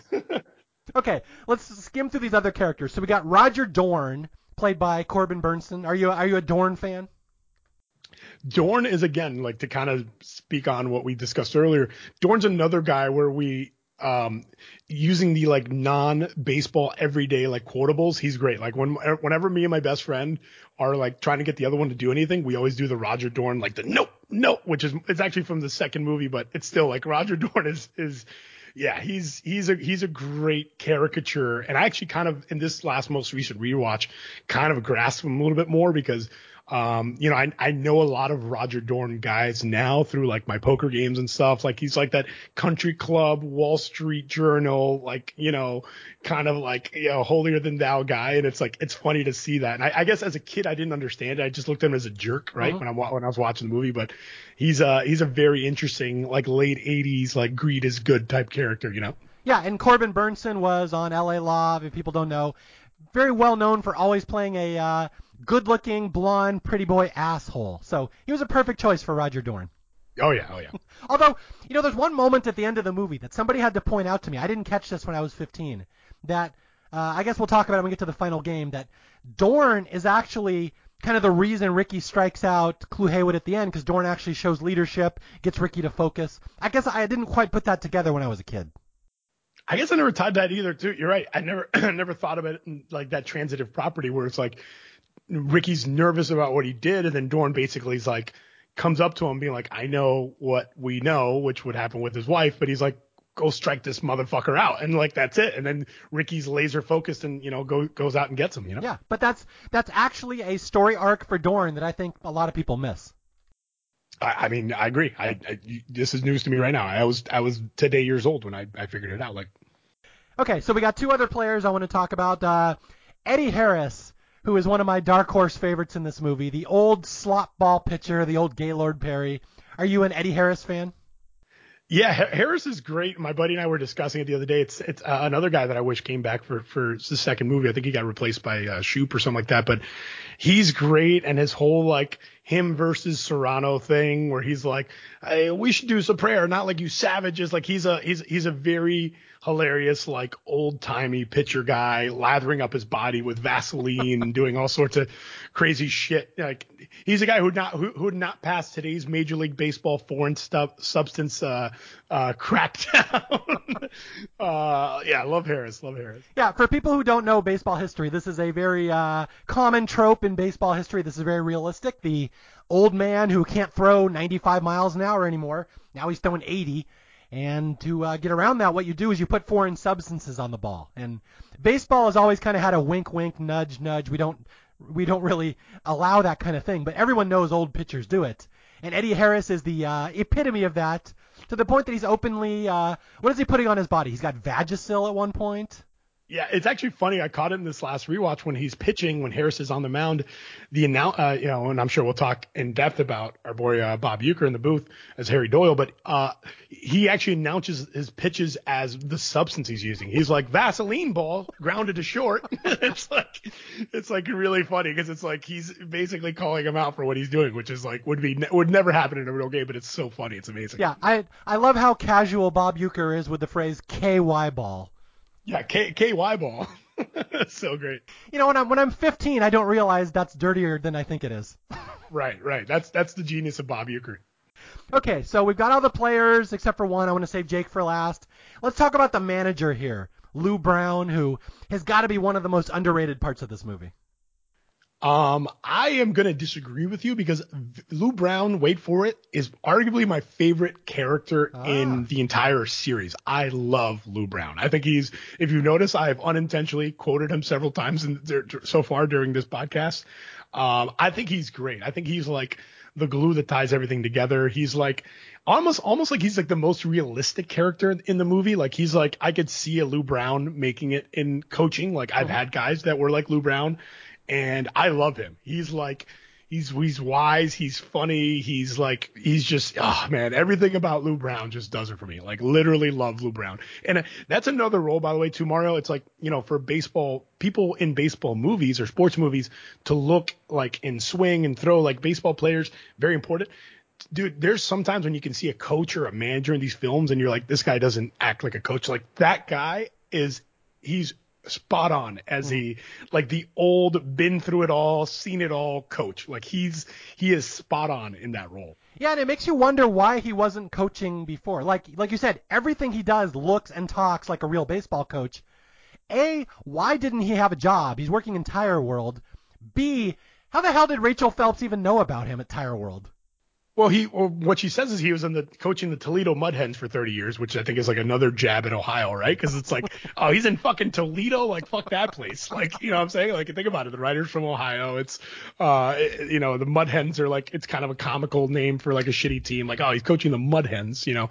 Um, yeah, he's he's great. I love everything about Lou Brown. Every like, and he's another guy who has like a bunch of little like kind of uh one like um movie quotes that you can easily gloss over, but like, you know, one of my favorites in the rewatch is like he, he's talking to Jake and he's like, Jake, how are your knees doing? Jake's like, ah, oh, they're okay. He's like, he's like, uh, I wouldn't lie to you, coach. And he goes, yeah, you better if you want to make this team. Like those little like one liners that don't, we say, uh, one of my buddies in college used to say it all the time for anything. I'd be like, yo, can you pass me my phone? He'd be like, yeah, you better if you want to make this team. Like you just say that shit all the time. Like it's so great, man. Lou Brown, I can't, I can't, I can't gush enough about him. Okay, well, I can't call him underrated if he's your favorite, because I was going to argue he may be my favorite too. He's awesome, but but oh, nice. Yeah, the actor James Gammon, one of the all-time great movie voices, just growly, gravelly, kind of like Sam Elliott. Like I cannot picture anybody in this movie playing the manager but James Gammon. You're 100% right. Yeah, that's a that's the perfect way to describe it. It's like that gravelly, like he's just like every time he says something, he's like he's like ah, sh-. it's like he should start every line he says with ah shit. Like that's literally like he's like, and that character is so fucking awesome. It's so pure, especially for this team and what they're you know with the the the theme of the movie, you know. All right, and with that, we have finished most of the team, and now we're going to come to who is really the glue of this story. And this is an actor I have always loved ever since I saw him in a movie called uh, Rustlers' Rhapsody back in the early 80s. He just, every movie he has ever been in, I'm always impressed by how much just uh, kind of gravitas, just depth he brings to a role. He's always the rock, he's always the leader, he's always the captain. And this is why I was so excited at the time that they picked Tom Berenger to play Jake Taylor. Now, are you a Berenger fan? You know, it's funny. I haven't. I, I, I he's a guy where I know I've seen him in other things, but like it's like what you said earlier. Like when I look at him, I look at literally Jake Taylor. Like I don't think mm. I could ever see him and not see Jake Taylor. Like he's just he's not Tom Berenger to me. He's Jake Taylor. And that's that's I mean that's a testament to him. Again, just one of those actors from that era who I just have always loved because he throws himself into characters and he's so believable. And again, this movie could have been much more cartoony without him. And that's that's what I would argue is Major League 2. It's much more cartoony, but because you have Jake's story in the middle here, it always stays grounded in the real world, which is something that I tends to I think tends to get overlooked a little bit how again how realistic this movie is. It feels like real life. Yeah, he his his storyline his um you know, his story is really like out of all the guys with, you know, they're underdogs, they're coming out of nowhere. You know, Rick Vaughn from, you know, jail, Willie Mays Hayes is, is out as an outcast, uh, Pedro Cerrano, like can't do this. Like he's the guy who has the true redemption story, right? He has the fullest arc in the whole movie. If you think about it, they're like, you know, even um, his uh, Rene Russo says when he's at when he crashes like the cocktail party, he's like he was one of the best in baseball until he got hurt, and like you just see his entire. He has the fullest arc, I think, in the entire film. And the film's really, I agree, is the film's very driven by his story and he's just great. He's great in that leadership role. It's easy to play that role, Mario. Think about it and make it a little cheesy or a little hokey, mm-hmm. or or to make it too dark for the movie. I think he like blends both things right in the middle. Like he's not, it's not that dark of a character, but like you said, it's not that cartoony of a character. So um, he he just works great at it, man. He's uh, he's he's Jake Taylor, and he's he's he's amazing. Yeah, and one thing I wanted to point out, and you just kind of touched on it, is how much you learn about Jake's backstory in this movie and how sad his story really is but it's always delivered by somebody else. Someone will say something about him, what they knew about him, what they remembered, and it's amazing how much you actually learn about his character. And it's a very, and it's a very sneaky way. It doesn't feel like exposition, which I just think it's very clever the way they do it. It's incredibly clever, and you can see how seriously he takes it. Like even in the early scenes in spring training where he's like shows up and he's like, all right, you know, he's happy to make the team. He's watching these guys through it. He's like, he's he's been there, done that, and you're getting to see like, you know, if, if put it this way, if you had to pick a guy to be like, we have to make a prequel for one person in this movie, who would it be? It has to be Jake Taylor, right? It's got to be like the Jake Taylor. If you if, if Major League had a prequel, which I'm sure it never would, mm-hmm. but Jake Jake Taylor's the guy. Yeah. Absolutely. Uh, okay, so we've named all the players, we've named the team, blah blah blah. And I, I mentioned this earlier that on the DVD they have a whole extra thing about the training camp that all these players went to and how they all got really good at baseball. Like everybody in this movie can pass for a baseball player. Do you know the one who's actually the weakest athlete of them all, and they had to use camera tricks to make him look athletic? This might surprise you. okay, I, I'm I, I, don't I don't have that background. I'm just going from my my eyeball test. Mm-hmm. I'd, I'd, be surprised. It can't be Wesley Snipes. Okay, I'm gonna have to say it was Roger Dorn. It has to be Roger Dorn. It is Wesley Snipes. No way! Really? Apparently, apparently he is a terrible athlete in real life. And I've read this before. I did an episode on White Man Can't Jump. And apparently, Woody Harrelson was so much better than him at basketball that they had to use camera tricks to make Wesley Snipes look good. That's a really that's a really interesting nugget because like of all the guys, if you picked like who's the best best athlete, most people would pick him, right? Because not mm-hmm. only is he you know, an action star, but he's like has he has multiple like, he's, like you said, he has multiple sports movies. He's in a baseball movie, he's in a basketball movie. He's like, you know, he's Blade. Like he's got all this shit going on. I would never, I never would have picked that. Never would have thought yeah, about that. Yeah, and I think he's like a black belt too. He's like a huge martial arts guy. But it's, right, yeah. it's kind of notorious that someone pointed out if you watch Major League, every single time Willie Mays Hayes is running, it's in slow motion. And you'll notice they only do that to make Wesley Snipes look faster than he actually is. I never knew that. yeah, just watch for it. But like the other guys are all really good. Dennis Haysbert got really good. Dorn, uh, uh, Corbin Bernsen was good. Even uh, Eddie Harris. Now the actor. Have you ever seen the actor who plays Eddie Harris before? Because I'm a big fan of him in other sports movies too. No, what else is he in? Is, isn't he a coach in something? Yeah, he is in the holy trinity of great sports movies. He's in Hoosiers. Okay. He is the asshole dad who doesn't like Coach Norman Dale and tries to get him run out of town. And then he's in Rudy as the asshole coach who will not suit Rudy up on the final game. That's where okay, yeah. I, I I've I, I don't I, I didn't remember him from Hoosiers, but Rudy makes sense. Okay, that makes sense. So that's Chelcie Ross. One of the I, I always say if you see Chelcie Ross in a sports movie, it's gonna be good. I love that guy. It's gonna be good. Yeah, that makes sense. Okay, so let's skim through the plot here. So we have the team. They've been assembled, and basically they're just destined to be terrible. They were designed to be the worst team ever, so the team can move to Miami next year. And basically, the first half of the movie is montage of them going through spring training. And is there anything in particular you want to talk about in the training montage? Um, no, uh, I mean, I, again, to kind of go back on how Lou Brown is, I think again, Lou Brown is, is kind of, you might be right. He is underrated. If you notice, he like goes to everybody specifically. Again, it makes sense because he's the manager, but he's like, he's the audience's insight to every player's, because every, every player in the team, I feel like has a juxtaposition of like, almost a super talent and a super flaw, right? It's like mm-hmm. Jake Taylor is super, very experienced, former, former, you know, major league all star, but his knees and his body is giving up on him. You know, uh, Rick, Ricky Vaughn has unbelievable abilities to throw baseball, but doesn't have any command. Willie Mays Hayes has this incredible speed, but keeps popping the ball up. And you just see, you know, Cerrano, he's like, who's this guy? How did he hit the ball so far? And then he's like, Harris, throw him a curveball. And he's like, oh shit, that's what it is. Like you see Lou Brown kind of identify everybody's like superpower, but also their super flaw. Now it's like it's on him to figure out, okay, how do I how do I make it work with these guys? And that's I think that's really interesting because spring training shows us guy by guy by guy what they you know Roger Dorn you know, he's a good player, but he's he doesn't want to he doesn't want to his body. He's like one foot in, one foot out. He doesn't really want to. He just want to get in front of the ball. Like he's Lou Brown's like, come on, Dorn with that olé bullshit. Like he's like looking at him like, what the fuck's wrong with you, man? Like you're supposed to be a good player. So it's uh, it, I I love that I love that vantage point as like a coach, you know. Yeah. Now, so you you've spent a lot of time coaching, so you actually have thought about this more. So yeah, so that is what a baseball coach would do in like a spring training scenario yeah, they, they evaluate their players and then like he, he finds out he has all these like, you know, kind of broken pieces in a way. Like he's like, okay, every one of these guys has something that's like could be really valuable as team, but they have a huge, huge flaw. And now it's like on him to like run these guys out there and figure out how to improve it. And, uh, and you know, and it's funny because to his credit, Lou Brown comes up with like a little bit of a, a little workaround for each guy. He's like, all right, Willie, Willie Mays Hayes, you're gonna have to give me push-ups. Eventually, you know, uh, Rick Vaughn, Ricky Vaughn, he's like, eventually figures out, he's like, wait, we should get you some glasses. Like he he actually is the one that creates the solutions for all the other guys. It's actually pretty great. Yeah, there's a the couple things that stand out to me in the spring training scene. The first is uh. Obviously, every, everybody remembers this scene is Wild Thing Vaughn trying to learn control, where they just put Charlie Sheen out there with a little pitching dummy, like a little metal mannequin type type dude, and he just basically obliterates the shit out of it because he has no idea where that ball's going.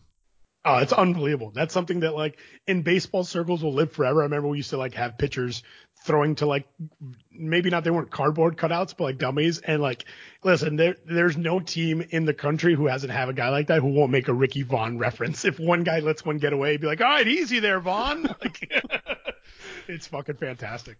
On this last rewatch, the thing that was making me laugh was, uh, you know, Pedro Cerrano, the big power hitter, cannot hit a curveball. The fate of both Albert and me, not not the breaking ball hitters, but I love how far off he is when he's missing those curveballs. The first couple ones where the the guy will just throw a batting practice curveball, which anybody should be able to make contact with, and Cerrano swings so, like at full strength and somehow misses it by about five feet, and he also says "Oi!" It's like not even close. I just love how off he is and you see his like frustration. He like he like slams the bat. He you're like, you're like you could tell it's like this isn't the first time this has been an issue for this guy, and it's going to be a big big issue.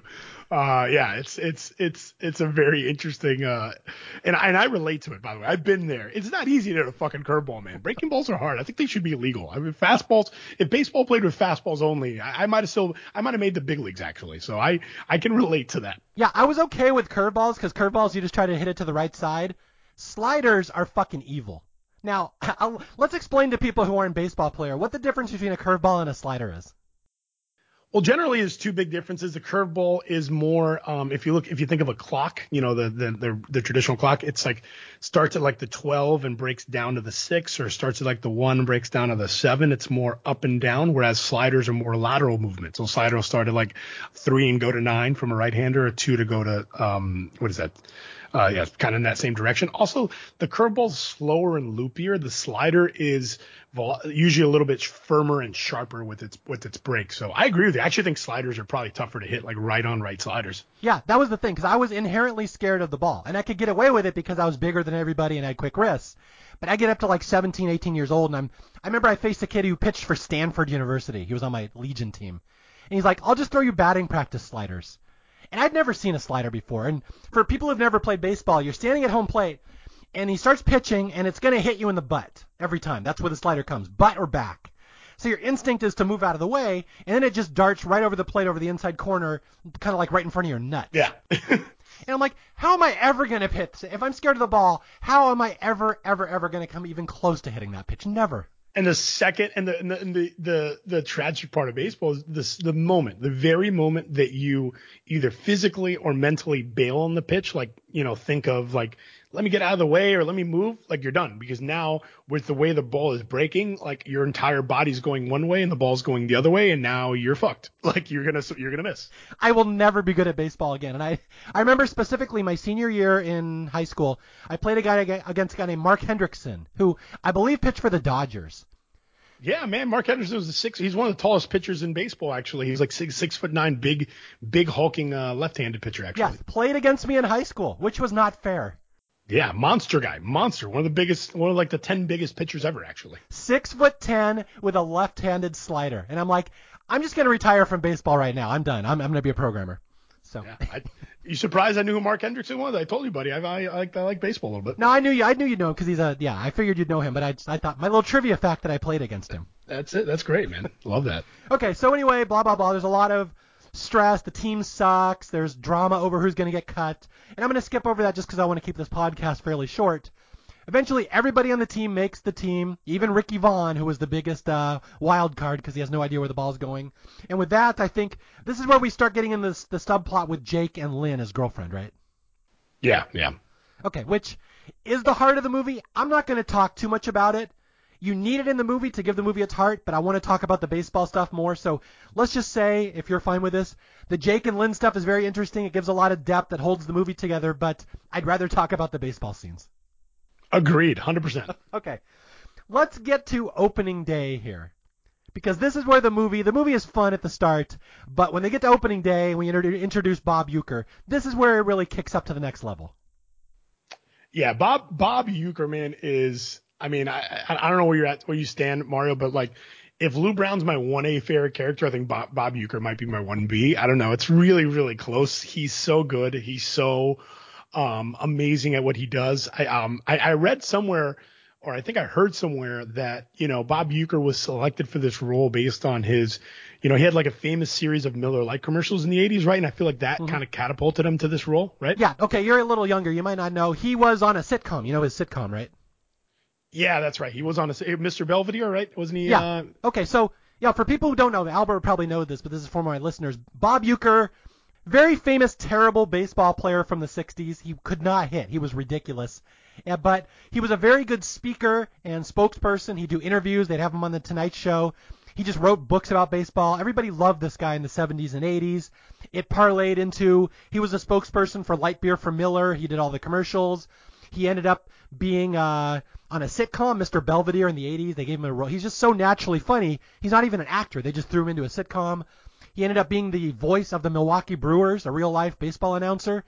So this guy was very, very, very well known, very beloved, very funny.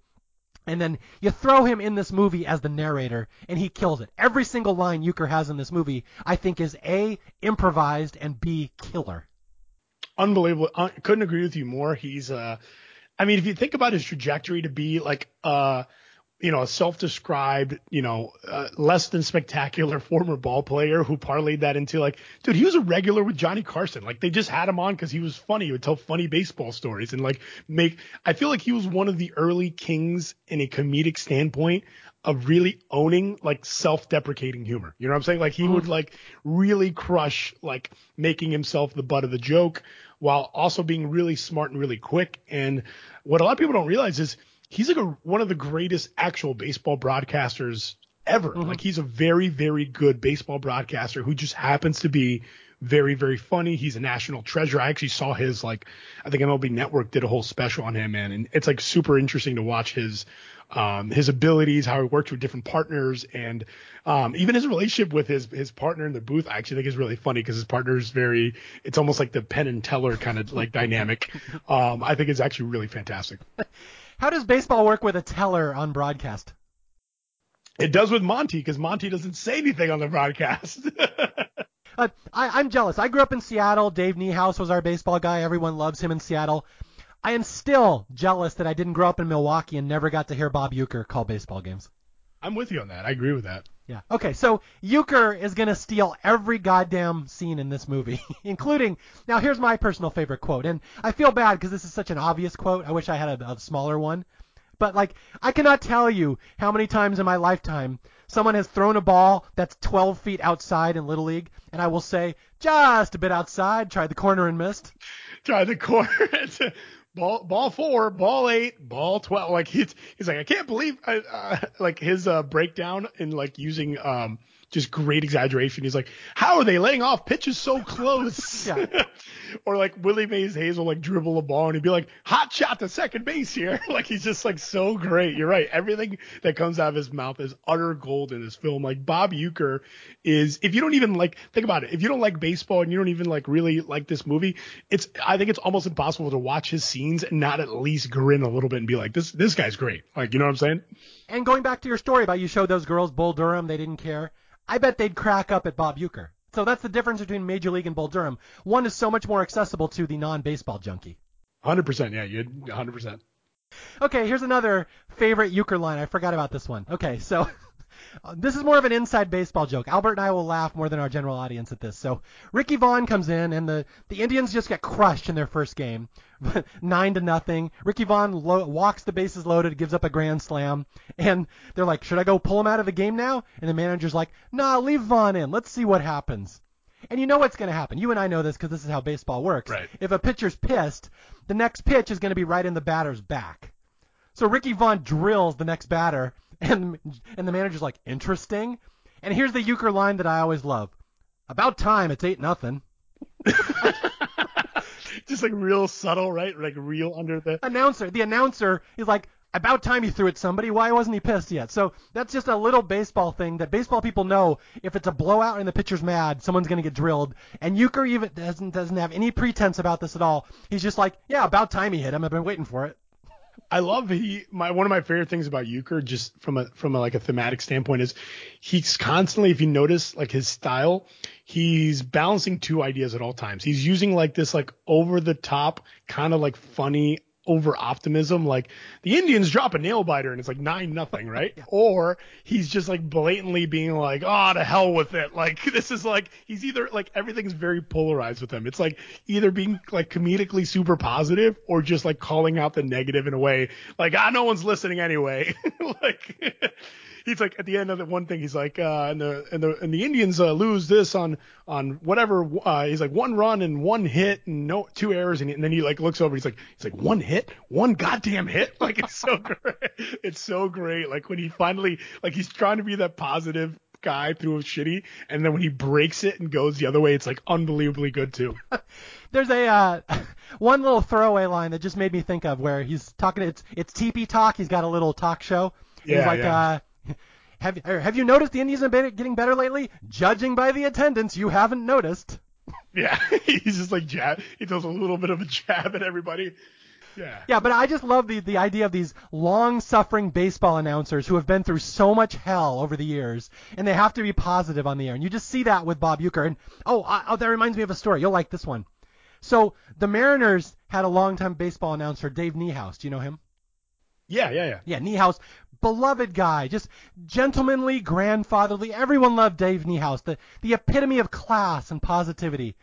But there's one really famous clip someone audio someone uh, recorded once of him just swearing, and it floats around on uh, you know the dark web of Seattle Mariners message boards. There was a, a reliever named J.J. Putz, and he came into the game once. Oh, I remember J.J. Putz. He was great. He was a closer for a little bit. Yeah. He was, but this I think was before Putz was good because Niehaus hears that Putz is coming in the game, and someone hit record because they knew Niehaus was going to go on a little rant. And it's the greatest clip. You got to find it someday. Niehaus is like, "Oh great, they're going to bring in this big tall fucker so he can walk the whole fucking world." I love that. That's some straight up Bob Uecker shit right there. Yeah, exactly. So anyway, those these longtime announcers, you know, you know the rage is building up and they just don't want to let it out. Did you ever hear the story about? And I, I might butcher this, but I'm hoping you might know it. The Bob Uecker story where he created a fake reporter character. No, tell me. Like a fake correspondent. Yeah, I might butcher it, but it was it was something to do with. Oh, that's what it was. It was it was in uh, he was a French Canadian reporter, and it was a character that he created. So they, uh, the story goes, and I'm, I'm gonna, I'm gonna probably butcher, it, but he, they were playing the Expos, and either he wrote a column as like this French uh, Canadian reporter and came up with like a whole name. He's like Jean Pierre LeBlanc or whatever, and he's just like, and he's like writing this whole thing, but it's like satire, mm-hmm. but it's like he was like so in in depth that like nobody knew that it was a fake reporter, and it was like this whole thing like it started becoming like an inside joke amongst the like the broadcasters and the baseball writers that like, oh, we can't wait to hear what Jean Pierre LeBlanc's gonna write about this game or whatever, and it was really like Bob Uecker like running this long gag, and he would never admit to like, or he would like quote him on the on-air thing, like they'd be doing the pregame show and be like, John Pierre LeBlanc wrote this, like, what do you think about this? And it was like him like fucking with them. It was like un like clear, like Bob Uecker's like comedic genius, just like really ahead of his time. You know what? What all this baseball talk, we're kind of veering off from the movie a little bit, but it's. I just want to talk to my audience a little bit that listen to how much joy Albert and I have got over sports and baseball over the years. How much laughs and stories and jokes it has brought to our life. And I always think it's so interesting. You hear a lot of people nowadays just, oh, I hate sports. I hate sports ball. I don't like sports culture. But like, like, w- would you in a would you regret for a second you've had all the sports in your lifetime? Not at all. I actually like to tell people. So, I left college with so in, in college baseball you have um, you know, the most scholarships that can be given out are 11.7 scholarships. It's the maximum they can give out. Usually a team has about 30, 35 guys. At the Division two level, it's about nine. So most guys who play college baseball, it's almost impossible to have a full scholarship, right? So you know, I left college with a little bit of debt. I had I had a, a, partial baseball scholarship, but I didn't have a full scholarship.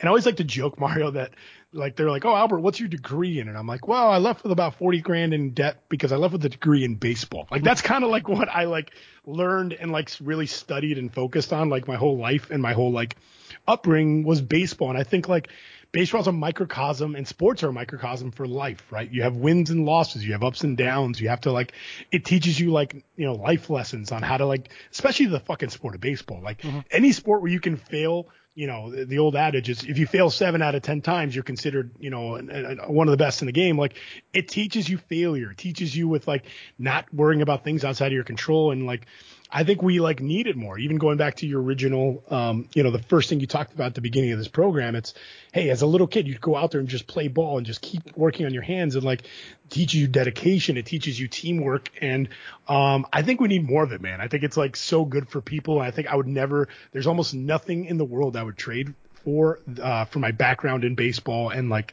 learning the game and being around the game because I think it helped me become a better human being, honestly.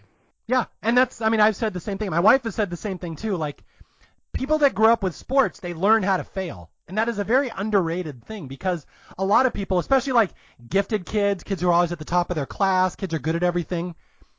Some of kids, some of these kids will get to like college and they have never experienced failure ever. Right. And these kids are in trouble because they do not know how to deal with that. They have mental issues, they snap, they just cannot handle that. Now, you and I played baseball our whole lives, probably lost just as many games as we won. But you know the thing about baseball is there's always another game. Tomorrow we'll play again, so who cares? So right. you you learn to take a loss very easily. You learn not to take yourself very seriously as well, which is very I think very beneficial. Yeah. Hundred percent. Oh, baseball players are notorious lunatics because of the mental gymnastics you have to make when you're when you're 0 for your last 17 and you just like strike out and you have to walk back to the dugout and then go out and play defense and like act like everything's okay, like it makes you develop like a different level of thick skin. Like you're 100% right. Like a lot of people don't know how to fail. They don't know what it's like to get cut from a team or get benched or like be in a slump or like, you know, and that, those, that kind of shit like makes you a good person and it makes you like, that's why some of the funniest people I've ever met in my life were people I met in baseball. It mm-hmm. turns you into these like lunatic characters. Like I've met some freaking some like hilarious people in baseball circles, and I think that's what Major League is. What what makes this movie work so much is those are the kind of yeah. Some of it's exaggerated with like what they can and can't do physically, but those type of characters like the Roger Dorns and the Jake Taylors and the Harrises, like there's a lot of guys like that in in around sports, and that's what's really that's what makes this movie work is the the human element more so than just like can he throw a ball fast? You know what I mean? Yeah. And again, to me, this is more than a movie. Like I like movies. I talk about movies all the time. I love extrapolating themes. Major League is more than a movie to me. This is such an inspirational movie, and just the memories I have of when this movie came out, seeing it in a theater, seeing it with my mom, my mom taking me to my first movie, and I'll, I'll have a little more on that later that I really want to talk about because it's kind of powerful. But yeah, just this is more than a movie to me. This whole seeing this movie and experiencing it and seeing how it was presented on a screen, it's really just it was a big moment for me. So that's all I wanted to get to say here, I guess. Okay, let's get back to the movie so we can actually finish this in two hours. Let's do it. Okay, so we have big montages here. The team slowly gets better, and like I said, they kind of yada yada over a lot of it. They're like, oh, they win a game. All of a sudden now they're 15 and 40. Oh, look, all of a sudden now they're 60 and 60. Like they they really jump over some stuff. Uh, the only scene that's really I think significant to talk about in the middle here is the dinner party where Jake goes to uh, Lynn's dinner party and he meets all her her fancy guests. Yeah. And the only reason I want to mention that is because of the punchline, which among me and my friends as a kids was legendary. The punchline to the end of that scene, you know what I'm talking about? I mean, the last thing he says in that scene is like, uh, stay away from her. But are you talking about when him and the boyfriend are walking yeah, out the door? It's where Lynn's boyfriend is trying to show off to Jake what a loser he is and show Lynn that he she was missing nothing by losing Jake. And at the end, the, the boyfriend walks out. He's like, well, it's good to show her. Anyway, stay away from her. And Jake just says, "Suck my dick." yeah, suck my. That's what it is. Suck my dick. That's the ultimate comeback. That's how you end a conversation like that. Yeah, they like quietly walk out and they're just being like super kind of passive aggressive with each other. It's fucking great. Okay, so anyway, there's a lot of stuff I'm skipping over. I feel bad, but I want to get to the end here. So let's just say the turning point is the team gets better and better, and uh, they start to learn, they start to believe in themselves, and uh, the uh, the owner Rachel Phelps starts taking away all their amenities, takes away their hot tub, takes away their jacuzzi, their plane, blah blah blah. But it will eventually culminate in the team starting to believe in themselves, and then they're told the truth of what their the reality of their season really is. That's where it really comes about, where Charlie, the GM, comes to Lou Brown and says, you know, Rachel's not going to let you win. She didn't design this team to win. Right. That's a that's an interesting turning point in the movie because it's it's a big reveal that lets that that I think actually works for like a motivator for the guys because now they're like, fuck this shit. You know, I I think at the beginning of the movie, like the first motivation from Lou to the team is like every sports writer in the country picked us to finish dead last. He's like, so let's make them eat their own shitter. I forget what I forget what he's. a shit burger. Oh, let's feed them a nice big shit burger. That's what he says, right? And yeah. like and then the next big motivator becomes after Charlie has that conversation with him, where now they're like, oh, okay, you want to see us lose. And I feel like, you know, my best friend and my, my co-host on my, on my own podcast always like to say, he's like, he's like, there's no better motivator than spite. and now they're like, now they're playing to spite the shit out of Rachel Phelps. And I think that's like, it actually serves as a, you know, as a part of the story to like catapult them and be like, shit, yeah, we're going to play fucking even harder now to like spite this bitch. Yeah, and this is really interesting to me because okay, so here's the point of the movie. It's like the last half hour of the movie. The Indians have been told, even if you win the season, they're just gonna sell all you off and get rid of you after the season. Rachel Phelps will just move next year. So like you have nothing to lose. So fuck it, just do whatever. And the players all coalesce and come together like, well, let's just win just to spite her. And I actually figured this out. So at this point in the movie, there's 60 and 60. There's a, there's 42 games left in the season. They have to go 32 and 9 to make the playoffs, which you yourself know that doesn't happen much in baseball.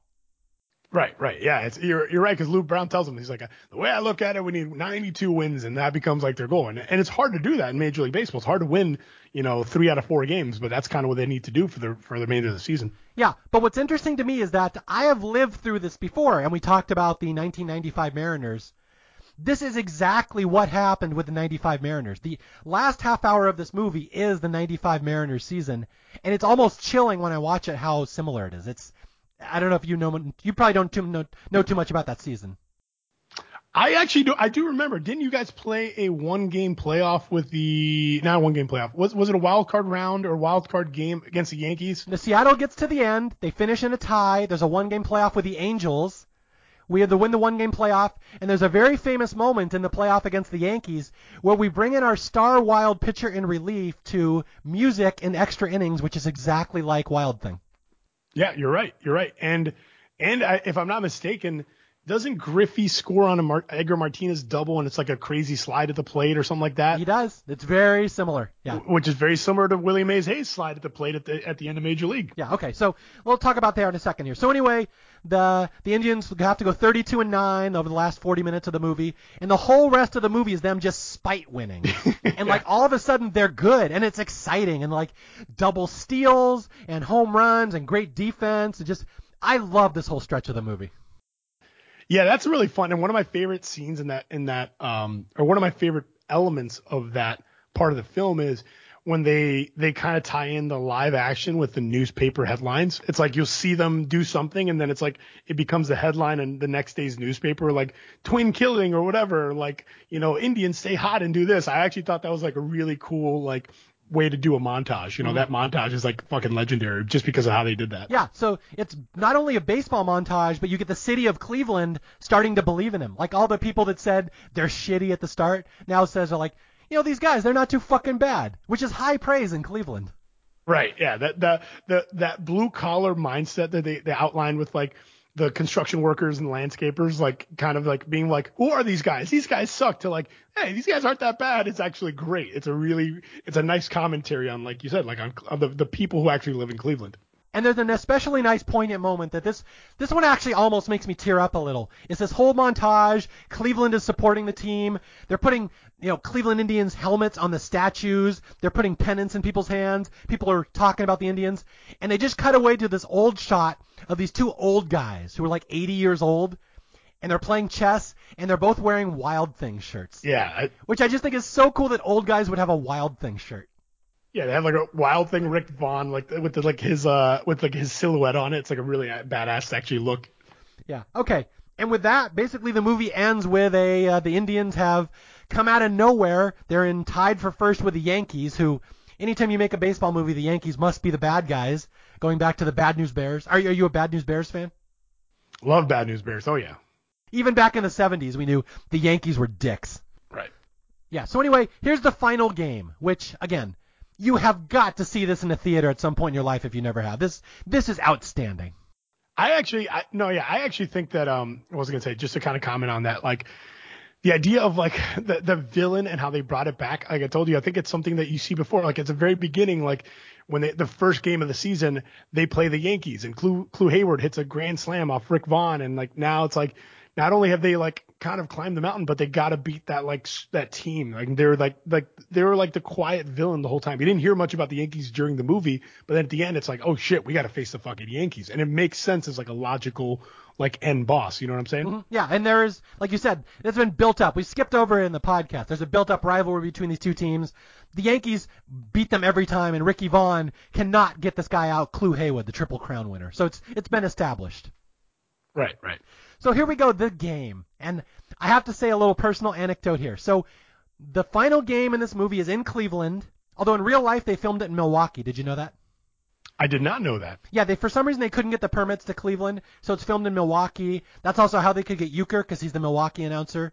But it's actually Milwaukee's stadium, not Cleveland's. Interesting. But I have a lot of people who, uh, or a couple people that are friends of mine that were there that night at the filming. No way, really? Yeah, it's apparently this big legendary thing. It was between games of a doubleheader in 1988 in Milwaukee, and they had all the fans there and they had him cheering. So you had like an actual crowd. And what's interesting is they handed out baseball cards that night. They had a special limited edition, one time only, all the major league actors as their characters. That the only people who ever owned that set were the ones in attendance that night how do we buy this? I like how do I get how do we get our hands on one of these things? Well, Albert, I'm glad you brought that up because I happen to have a collection of them. Stop. I do. I have a friend who was at that. He got the cards that night. He put them in a drawer for like 30 years. And a couple years ago, he's like, I don't really care about baseball cards. Mario, you like baseball. Would you like these? And I'm like, hell yeah, I'd like those. So oh my god, that is bad. Talk about a fucking jackpot. That's unbelievable. yeah, so I have those. That, I cannot, but I was not there. But anyway, it was a big deal. But I remember seeing this scene for the first time in a theater with my mom. Now, keep in mind, I'm in Seattle. Seattle has never had an exciting baseball game ever. So we're watching this in a movie theater, big surround sound, movies packed, you know, 50,000 people in the stands, crazy, and like you just have goosebumps watching this in a theater. And I remember my mom turning to me and saying, "Can you imagine seeing a game like that in real life? Because in Seattle, you never would have." Yeah, at that point, like you guys were, you guys, I mean, the, the Mariners were a team, but you guys were like the laughing stock of the league, kind of like the Indians were. So yeah, I don't know. That's that's some pretty interesting foreshadowing. Does this tell me is this going where I think it's going? It is going where I think it's going because six years later, the Mariners played the Yankees in the playoffs. My mom took me to that, and we really Oh. experienced the exact same thing. The Kingdome in '95. awesome. So like, like I almost cry watching this movie, thinking back. My mom's not with me anymore, so I remember this. This this was a big deal. This whole thing. So this whole moment of the opening of the game, it's just so electrifying. It's probably the best baseball scene I've ever seen in a movie.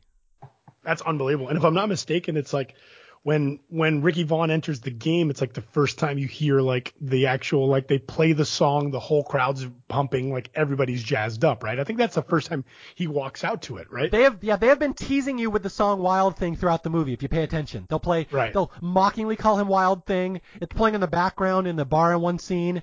During one of the montages they play Wild Thing, but you never see him set to it coming out triumphantly until the moment at the end of the scene. Oh, it's so great. And like Taylor's like surprised. He's like, Vaughn, you're going to Vaughn? He's like, yeah, I got a gut feeling. And then you see like the girl run to like tune it up. It's actually like gets like the blood juice. Dude, I get it gets me all juiced up when I see that. Okay, so one thing I want to say here is that uh, there's a line I use all the time on my podcast, and I stole it from Major League, and it's right here at the scene. Like I do another podcast called Survivor Historians, where we talk about the history of Survivor, and I love throwing to my other co-hosts, "Hey, do you have anything to say about that?" And they'll like be dead silence or say no, and I'll like, "Well, he's not the best color man in the league for nothing." and that is dead stolen right here from Bob Uecker at the start of this game. That's the best. It's abs- it's yeah. We talk about Monty. He's like, you got anything? He's like, nope. Okay, so let's talk through this game. So it's a pitching duel. Eddie Harris, the old crusty KY veteran for the Indians, against some curveball specialist for the Yankees. And we got six scoreless innings, which you know a game like this would probably be like that. Now we get to the seventh, and the, the Yankees score first, correct? okay, yeah. Okay, I mean, that's a question, right? Am, am, am I correct? Oh, I I think so. I think they do actually. Yeah. It's 2 nothing Yankees, and so it looks all dim like the Indians are going to lose. And now we get to the bottom of the seventh, and this is the you quoted it once with Dennis Haysbert at a party. I quoted it one as the greatest home run I've ever seen in a movie, the Joe or the uh, Cerrano home run. So lead people through this one. Yeah, this is like, you know, I think the whole movie they're kind of building up Cerrano's like this like kind of dark character who has like these really like weird rituals. The whole time you see him in his in the locker room and he's like, you know, he's got the he's got the rum for Jobu. He's got the cigar. He's like, you know, he's doing all these like weird rituals. Like Eddie Harris is like, uh, you know, uh, Harris is all mad about it, and then the whole film, like he's putting his like he's like Jobu's gonna help me. He's like I have this problem. It's a mental block. Let's not talk about it. But he's like Jobu's gonna help me through it. And then you get to this pivotal scene in the movie, and he's just like strike one, breaking ball, you know, breaking ball, strike one, swinging a miss, breaking ball, strike two, swinging a miss, and all of a sudden he's like he like takes a step takes a step away from the batter's box, literally just has some self talk and says, you know what, I've come this far, Jobu, I've tried my best, and you're like kind of hanging me out to dry. He's like, you know what? I say fuck you, Jobu. I'm doing it myself. And he just steps back in with this like killer, cleaner confidence and just hits a ball that absolutely just catapults out of the stadium. And yeah, it, it's it's it is it is a, a moment for the ages. Unbelievable. It feels like it really happened. Like it should be in like Major League Baseball's most historic home runs ever. You know what I'm saying? Yeah, and I, I'm telling you, that's what it felt like in the movie theater. The audience cheered as if they were at a baseball game. That moment right there. Yeah, it's I'm like, I have never experienced this in a movie theater. Like, the audience is treating this like it's a real game. It was crazy. Yeah, that's that. That's when you know the movie's like hitting when it's like people are that invested in the outcome of the game, where they're like in in pitch by pitch cheering and yelling like that. And I know that has to hurt. Watch for you watching that scene, the kid who was a great hitter but could never hit a curveball. So you see Cerrano has his one moment, and you're like, why couldn't I have the Albert moment? Why didn't I have? No, no, no, no. Actually, Mario, I'll stop you there. It's the opposite for me. I actually looked like it was it was you know, because I can relate through him. I'm living vicariously through Pedro Cerrano. I've never been able to hit a curveball like that. So when he did it, I was like, oh my God, Eureka, like we have a chance. Like I was like, we are similar in some way, even though we're not similar, but we are similar in some way. And he did it. That means maybe I could do it one day. It was like some fucking motivational shit. You know what I'm saying? It was great. So to this day, you still think you hit that home run? Oh yeah. I mean, my best friend teases me all the time because I always tell him like, I'm like, you know, man, if I made a comeback or if I did this or if I did that, like, you know, I think I could still do it. he's like, yeah, sure, buddy. Like he has, he, he, he'll just fuck with me. And, and, you know, and I, anytime I even talk about baseball, he, he just starts singing this made up song that we have as an inside joke when he goes, when dinosaurs roam the earth. He's like, because he says that whenever I talk about my career, it was so long ago. It was like when dinosaurs were roaming the earth. So that's, yeah, my buddy who, who hopefully listens will, will, will pick up on that. But yeah, that's the 12 year old me, the 18 year old me, 22, and even 36 year old me still relates with Cerrano finally ca- conquering his demons, hitting a home run at a pivotal moment off, guess what? Off a breaking ball, baby, off a curveball. now, to drive the point home that Albert really considers himself Pedro Cerrano, you are indeed wearing a number 13 jersey for this podcast, aren't you? I, I, you know, I, I will reveal it. I was a little bit disappointed, Mario, when I found out that we're just doing the audio because um, I, I think you know I don't even know I, I can't tell you which happened first whether I knew we were doing this this uh, um, breakdown of this movie or if I just saw the jersey online and ordered it. But I have a pretty authentic number 13 pristine clean white Indians. Yes, it says Indians, not Guardians, with Chief Wahoo on the sleeve. It's legit. Pedro Cerrano jersey that I, I was looking forward to wearing for this interview. Yeah, I felt bad. Albert didn't know this wasn't a video podcast, so he had his jersey already, and I. I was ready to go, buddy. It's okay, but now listen. But if we if we combine the powers of my Pedro Cerrano jersey and your um, exclusive edition Major League Baseball cards pack, uh, all of a sudden now we're basically like presenting what, quite the fucking offering to Jobu. You know what I'm saying? That's true. Hey, you know what? You're not the the best color man in the league for nothing. exactly. Okay, so anyway, blah blah blah. It's tied two to two. We go to the top of the ninth, and this is where the fun happens. Uh, the Yankees end up loading the bases with two outs against Eddie Harris, whose KY, KY ball is not darting anymore. And now we get which I could honestly make the argument this is the greatest moment in movie history. To be honest, the Wild Thing entrance. Oh, that wild thing entrance. Not to. I mean, yeah, I didn't mean to, to jump over it earlier, but it's it is it's literally electric. Like that. Talk about visualizing a moment. Like that's. It makes sense that major league pitchers were like, that, that was actually pretty fucking badass. I want to come into a game like that. Like the music blaring, the crowd going wild. It's it's his song about his nickname. It's like, you know, it's just it's so fucking cool. When he like stands at the back of the mound and turns around and just see you see the glasses with the skull and crossbones, like that's that's some real. I mean, dude, uh, Mario, that's some badass shit, right? You know? Yeah, exactly. I don't know how anybody could not get pumped up by that moment. No, 100%. Yeah.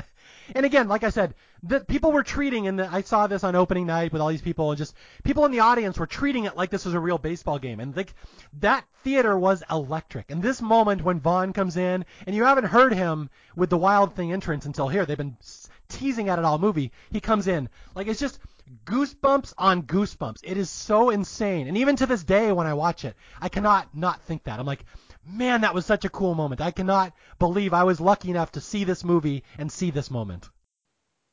Yeah, it's uh, it's it's every baseball player's dream to come in in a big moment, and the crowd is like literally chanting your name, and everybody's amped up, and it's like, here we go, it's go time. The ball's in your hand. Like what a what a setup for this scene, right? It's crazy. And here's the story I was kind of saving for earlier, and you will, a baseball person will appreciate this. So in 1995, the Mariners made the playoffs for the first time. We're playing the Yankees. It's a big deal. Seattle has never been in the playoffs. We have no business being in the postseason. We're we're just lucky to be there. We end up in this game five with the Yankees, who have Don Mattingly, Bernie Williams, Mariano Rivera. They're they're a better team than us. And it comes down to that last inning, the ninth, I think the tenth or ninth, I forget. But there's a moment in that game that I will always say is the greatest baseball moment I will ever see in person. And that was when the Yankees had runners on in the extra innings. They were about to take the lead. And Seattle, out of nowhere, brings in Randy Johnson to pitch in relief. I believe I believe on like one day's rest, which was like pretty bananas at the time. And this is like in a time where they weren't using starting pitchers like that. Like I, I actually remember that, and it was it was amazing. The big unit, Randy Johnson. I actually, fun fact, I have a, I have, I have another really uh, fun, uh, interesting tidbit for you about your boy Randy Johnson. You ready for this one? Absolutely. Can you name so Randy Johnson, uh, if I'm not mistaken, is second all time to Nolan Ryan in career strikeouts.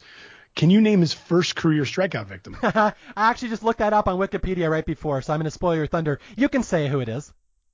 It's my uncle Orestes Destrade. That's right. His uncle, the first person Randy Johnson ever struck out in baseball. First person he ever struck out in baseball, which I, my I asked my uncle about that. I was like, "Yo, so how did that happen?" And so he's Randy Johnson was on the Montreal Expos, and he's like, "Yeah, they told us we're going to face a six foot eleven lefty who throws hundred miles an hour and doesn't really know where the ball's going." And he was like, "Great, I'm really excited for this." well, at least your uncle was a switch hitter. He could have been lefty. It could have been worse. He was a switch hitter, exactly. So at least he got to face him from the right side. But yes, that's uh, that was that's my my little interesting fun fact there for you.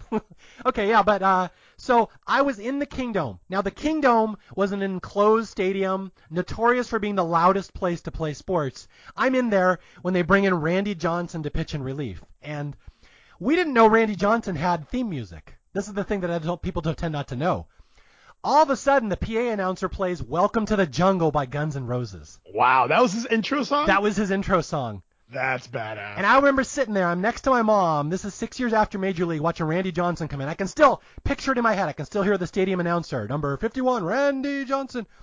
That was the loudest fucking thing I have ever experienced in my life. I could not hear my mom next to me talking to me. Yeah, can. It was so loud, and Johnson was and it's a dome. It's indoors, right? Seattle's going crazy. They're blaring this music. Like they, I can't even imagine the the energy in that in that place. Yeah, and Randy Johnson is fucking insane. He's crazy. Oh yeah. So he's got adrenaline on one day's rest. He comes in, and I'll always say the Mariners could win 20 World Series. It will never be a better baseball moment than being in the Kingdome when he came in to that Wild Thing entrance, and that is the greatest moment I will ever have in my life. I, can, I can only imagine that with with a long that long curly like blonde mullet just throwing BBs from the left side, dude. It was unbelievable. oh, this will make you laugh even more. The batter who was up was Wade Boggs, a left-hander. Wow, Wade Boggs. And I remember I had I had binoculars so I could kind of see from the 300 level, and I was looking at Wade Boggs. I've never seen a person's shoulders slump more than Wade Boggs, knowing I'm a lefty. I have to fucking hit against Randy Johnson with adrenaline with a wild thing entrance. Yeah, I mean, as a baseball player, like in your head, you're like, okay, you, you kind of game plan for like who are you gonna face. You're like, all right, well, you know, this guy already pitched. This guy's like, you know, this guy's like not active. The last thing on his mind, probably going into that game, was, oh, I'm gonna have to face Randy Johnson again. And here comes six foot ten, you know, 220 pounds of just pure, just you know, heat coming at coming right at his face, coming walking out of that dugout. Um, it's actually pretty fantastic. It's pure rage. If you ever see that game on like ESPN Classic, watch for that moment and watch the fact that Buck Showalter tells Wade Boggs to bunt, and Boggs is like, "Fuck no," but he still has to try to bunt, and Johnson's first pitch is right at his right at his face. so classic Randy Johnson. Anyway, so that's my big moment. So yeah, here comes this wild thing entrance, and this is the scene we talked about earlier where Roger Dorn, he's had some heat with Ricky Vaughn through the, the movie. He comes up and Vaughn thinks he's going to punch him out, but Dorn says, no, Forget about it. Strike this motherfucker out. So there's actually some arc to Dorn. He's becoming a leader. He's thinking of the team, not himself. And that's that's an interesting uh, kind of their story coming full circle because they they had they kind of the the writing is actually you know I, as you break this down I didn't realize I've always thought of it as like oh it's just a funny cool like exciting movie but it's actually some really genius story writing how they tie in the stories together mm-hmm. like Vaughn Vaughn and Dorn hated each other from the very beginning. They get in the fight in the in the clubhouse when in like you know Dorn pranks him at the very beginning of the movie that like he's cut from the team. Like you could tell there's not two more characters opposite in the film than Roger Dorn and Ricky Vaughn right? Mm-hmm. but at, at the end of the movie they have this this this moment that culminates like their relationship as teammates, and it's you know it, it was actually it's pretty good drama because you don't know what what Dorn's going to say. Jake Taylor tells him like get there early, you know, go to the bullpen, like avoid him. Like he he thought a fucking fight was going to break out in the most important game of the year, and Dorn's the bigger man, swallows his pride, and just says go fucking strike this motherfucker out, and it's it's exactly what he needed to do. Yeah, and like you said, that's that's not even the only one. You have Dorn and Vaughn kind of being friends at the end. There's another moment I kind of forgot where Harris hates Cerrano because Harris is a Christian and Cerrano practices voodoo. But if you watch the final game when Harris is warming up in the bullpen before the final game, he's got Jobu next to him. He has adopted Jobu. He does on the he does. I'm Jobu's on the rubber. Yeah. Like the, the, the two of them embraced. I, I, didn't even think about that. You're right. Okay, let's finish this up. I know uh, we got to finish this off here. So Ricky Vaughn comes in, strikes out Clu Haywood, just I can't even say enough about this moment. It's one of the greatest things I've ever seen in a movie. Other than, like you said, Jake Taylor is mocking Haywood the whole time, taunting him with the pitches, which you you will you will, you will uh, back me up. That is what catchers do. They mock. They uh they try to fuck with batters. They do fuck with batters. Actually, one of my favorite. Uh, I'll, I'll give you a real quick about the catcher batter thing. One of my favorite lines in the film actually comes from Clu Haywood earlier in the movie. That's another one that I quote regularly which is uh, when he walks up to the plate and he tells Jake Taylor, he goes, uh, "Hey Jake, uh, how's your wife and my kids?" I literally, I, I have a, I, I, have a, I have a couple buddies for my poker games, and I use that too, like religiously. Guy, when one of our dealers walk in, and I'll, I'll kind of be like, "Yo, man, hey, Will, how you doing? How's your wife and my kids?" Unbelievably quotable line. Well, absolutely love it. But yes, the relationship of Jake Taylor behind the plate as the wily veteran, just fucking with Clu Haywood, which, oh my God, I just realized is now I didn't even process it. It's now full circle because they showed Clu Haywood talking to talking shit to him earlier mm-hmm. in the movie, and now the first time we hear Jake Taylor talking behind the plate, it's back to him, and it's like he's getting in his head. It's fucking unbelievable. okay, one one thing I gotta add, we haven't mentioned this. Do you know the actor who plays Clu Haywood, the big Yankee home run hitter? Wasn't he a pitcher? Wasn't he actually a pitcher in real? Uh, that's a pitcher. That's Pete Vukovich from the Milwaukee Brewers in the early 80s. Right. A guy who never really hit in his life ever. He's just a big fat guy. Right, right. That's that's it's so interesting. And isn't uh and isn't the Duke who comes in to pitch for the Yankees? He was a hitter, I believe. I thought that too. There's actually two Dukes in the movie. It gets confusing. There's a Duke who's the base coach for the Indians. That's he's played by Steve Yeager, who was the catcher for the Dodgers for many years the Duke, who's the pitcher for the Yankees, is just some pitcher. So it's I, I used to think that as well. Oh, yeah. he was a pitcher. Oh, okay, I got you. He was a pitcher too. Another great Bob Uecker line, by the way, too, where he goes, he goes, uh, he, he once threw at his kid in a in a father son game. yeah, that sounds like a total ad lib. That's a Bob Uecker line. That's a classic Bob Uecker line for sure. Yeah. yeah. So with that, we have Ricky Vaughn comes in, strikes out Clu Haywood. Although, again, like I pointed out, that last pitch being 101 that that the significance of that would be lost now because every pitcher throws 100 miles an hour nowadays practically. But I remember there was a gasp in the theater at the time because that actually would have broken the major league record because Nolan Ryan I think was never clocked at 101. So I just wanted to point that out. Yeah, it's uh, that that's that's that's before you know really the game had changed and evolved velocity wise. Like 101 miles an hour. By the way, I, I, you told me you'd never seen 85. Like I don't think people who haven't played baseball understand how hard a baseball or how fast it is. Like, dude, the difference between 90 to 95 mm-hmm. is absurd. Like, I've seen 90, I've seen 95. I've never seen close to 100. I can't, I can't imagine I would even be able to see it. Like, that's, like, that's lightning, literally lightning. One of my favorite things to do is that we used to go to uh, the Santa Cruz down here in California, the Santa Cruz Beach Boardwalk. They have these U pitch machines where you go in there and a radar gun and you can show off how fast you can throw. Yeah, yeah those are fun. Yeah, and back in my peak, I would always just dust. I mean, I would I would always put on a show at those things. So I'd go up there and I'd just rear back and I'd get an audience around me because everyone wanted to watch me pitch. I only threw 73. So compare that to what actual major leaguers are throwing. As a layperson to throw in the low to mid 70s, that's actually pretty good for like just a, a guy in a in a random place throwing. Like that's pretty decent velocity, seriously. But it's very humbling when you realize that you get to the majors and Jamie Moyer is throwing 80 mile an hour slop balls and that's still faster than me. Right. exactly. Pitchers changeups nowadays are in the mid 80s. It's ridiculous. Okay, so final scene. Uh, it's tied. I always forget the game is tied two to two going in the bottom of the ninth, and this is where the Indians are going to win it. They get uh, two quick outs, and then Willie Mays Hayes chops a little single up the middle, beats it out as he does, and you know he's going to steal. And this is really, I'll kind of set the tone for you if you want to kind of give the the ending away here. Yeah, I mean, you know, Willie Mays is going to go. He like again another another part of his story coming full circle. You know, his first time on base was against the Yankees early in the year, and he kind of gets duped at looking down and gets picked off at first base, and you're like, finally, he's going to get to use this unbelievable speed, and it's like, nope, rug pulled out from right under you, right, Willie Mays Hayes. But now again, here he is at first base as a critical run in this game, and you know takes an opportunity where like everyone in the whole stadium knows he's got to go, and he does it. He uses his you know, that's the beauty of this this last game is all these guys had this potential with also having these big downfalls, but every one of those guys gets an opportunity to use that super potential in a very big spot. Cerrano gets to use his power, Rick Vaughn gets to use his fastball, and you know Willie Mays Hayes in this spot gets to showcase that elite speed, and he he steals second successfully um, to set to set up the uh, to set up the at bat for Jake Taylor. Yeah, and let's not point out, let's not overlook Dorn with his defense and his leadership. Dorn and defense and leadership. Exactly. You're right. Yep. So here we go. The winning run is on second base. There's two outs. Super tense scene. I mean, just an audience in the theater is like in the in the movie the crowd is like chanting and stomping their feet. In the audience in the theater was doing the same thing. I'm like, "Oh my god." Like it was That's so awesome. effective. So Jake Taylor comes up, our hero, who unlike the other people doesn't really have a specialty. Like you'd argue there's nothing about him that was really stood out other than he's the leader. Right. Right. And earlier in the movie, he has mimicked hitting a game-winning home run. That was a scene earlier in the movie. So you think Jake will probably hit a home run to win the game. But what I love about the movie is that's not what he does at all. Jake is just going to do something ridiculous and trick everybody. Right, and that's and I, and I love the little like the uh the um, that scene between Jake and Lou Brown where he like basically calls in the own his own sign. He's like he starts giving the sign to Lou Brown and Lou Brown's like that's genius. He's just like, I love that. and like you see like the wheels.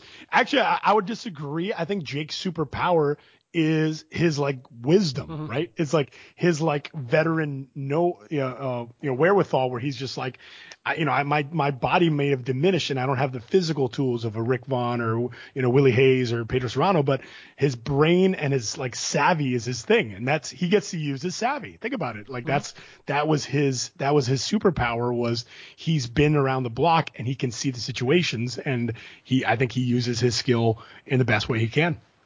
Okay, now I got to talk about the significance of this scene. We'll try to end, end strong here. So, what Jake does, if you're not a baseball fan, you probably wouldn't get the significance of this. But we have a runner on second. Any base hit will score that run. And so basically, what Jake does is he takes his finger and he points to left center field, the bleachers. Now, baseball people know what that means. That is a historic reference to Babe Ruth back in the 1930s, famously called his shot. He, the legend says he pointed to the bleachers, he hit a home run right there. He's basically being super cocky. Which, uh, again, non-fans wouldn't know that. Obviously, you knew that, right? That you know that about the called shot. Oh yeah, yeah. Yeah, so Jake says I'm going to call it, which which is a big no-no. You do not do that in baseball. You don't try to show up the pitcher, right? Yeah, for sure. Especially not a situation like that. You're kind of just saying like, "Fuck you, I'm about to take it deep." So what Jake is doing is really just trying to get the pitcher mad, and that's the significance here.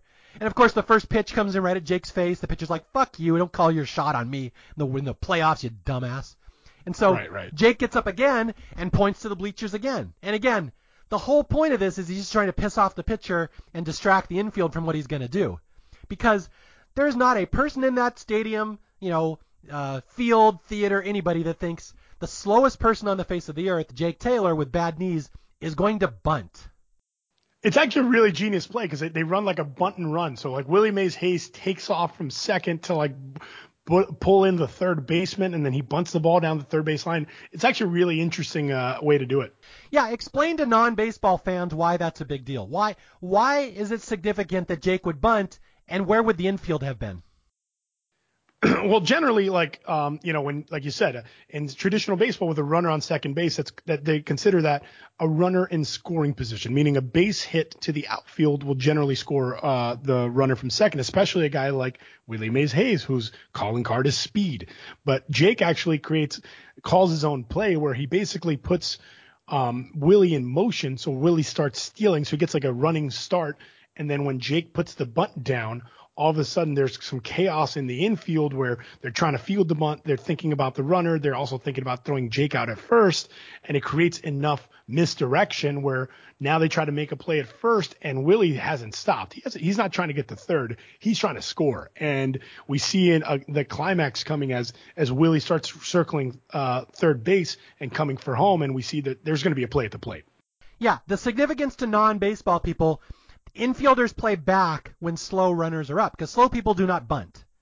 So when there's a fast runner, you can bunt. The infielders will be in. With Jake, who has bad knees and is the slowest human being possible, the out the infielders are so far back that they would be nowhere near a bunt. So if Jake bunts it down the third baseline, they're fucked. And you can even see the third baseman's like, oh shit because it's not something you would ever see. And it's such a clever way to end the movie because Jake beats out the bunt. I should point out thematically, Jake running for his life, trying to outrun his history, outrun his reputation. Oh, that's great. That's great. he just beats it out at first, collapses and cries. He's battling his biggest demons is his bad knees, right? He's like he's facing him. Yeah, yeah. Think of the themes that you've overlooked all the years in this movie. So crazy. Yeah, you're right. Okay, but anyway, Willie Mays Hayes comes around third, slides home. There's a play at home plate, and uh, one of the greatest hook slides I've ever seen. I don't know how many times it took uh, Wesley Snipes to be able to pull that off. Just beats the throw, and just like that, the rallying cry from Bob Uecker. The Indians win it. The Indians win it. Oh my God, the Indians win it. And Bedlam absolute bedlam, which is another another callback in the in the movie Mario. If Remember when they do the American Express uh, ad, it's always like never steal home without it. It ends with Willie Mays Hayes sliding in with the credit card, and the and the game ends with Willie Mays Hayes sliding into home. Think about it. It's so great. Yeah.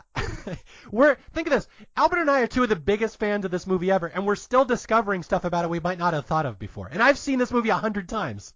I've seen it so many times, and, and like within this last rewatch and this this conversation, I've I've I'm just like the light bulbs are like, oh my god, how did I never think of that? It's so great. and that's what we do on Staff Picks. So I'm so happy I finally got you on as a guest. This has been this has been a lot of fun, Mario. Really, I, honestly, thank you for for having me on. This has been an absolute blast for me, and I I think you can tell we both like genuinely can like get giddy about this. You know, just talking about this movie, it's fucking so great, you know. Yeah, absolutely, and. uh I want to have you on again at some point just because I know we have a fun dynamic. I want to talk baseball again with you, but I know you got to go. So, what do you I know you have a podcast. I want you to plug that so people can know where to find you if they want to hear more from you. Yes, yeah, we uh, I, I have a podcast. It's available um wherever you consume Spotify, Apple Music, all that good stuff. Uh, the, the name of the show is called "It's Not Polite to Ask," and it's uh, myself and my best friend doing uh, kind of shorter episodes, uh, under 30 minutes, and we discuss um, I give my insights to dating, give stories from my own life, my own failures and successes, and a little bit of light-hearted social commentary. Uh, we have a lot of fun. Um, we we keep it really light and really funny. Um, so if you if you'd like to come if you if you'd like to come check us out, please do. It's it's not polite to ask is the name of the program, and come show your support yeah, and once again, Albert is a really great guy in real life. I've really gotten uh, enjoyed getting to know him the last couple months over uh, private messages and stuff, and I'm really happy this finally worked out. And once again, thank you for stopping by. I hope you had fun. Will do, 100%, and uh, look forward to coming back on in the future and discussing uh, doing a little bit more of the staff picks. Let's do it. And once again, my name is Mario Lanza. This is Staff Picks. If you to reach me, you can reach me at staffpickspodcast at gmail.com or on Twitter at Mario J. Lanza. Until next time, I'll be out there searching for more movies that deserve more love, and I'll find somebody interesting to come on and talk about them. I'll talk to you guys later. Bye. He slides! He is! Say! Say! The Indians win it! The Indians win it! Oh my God! The Indians!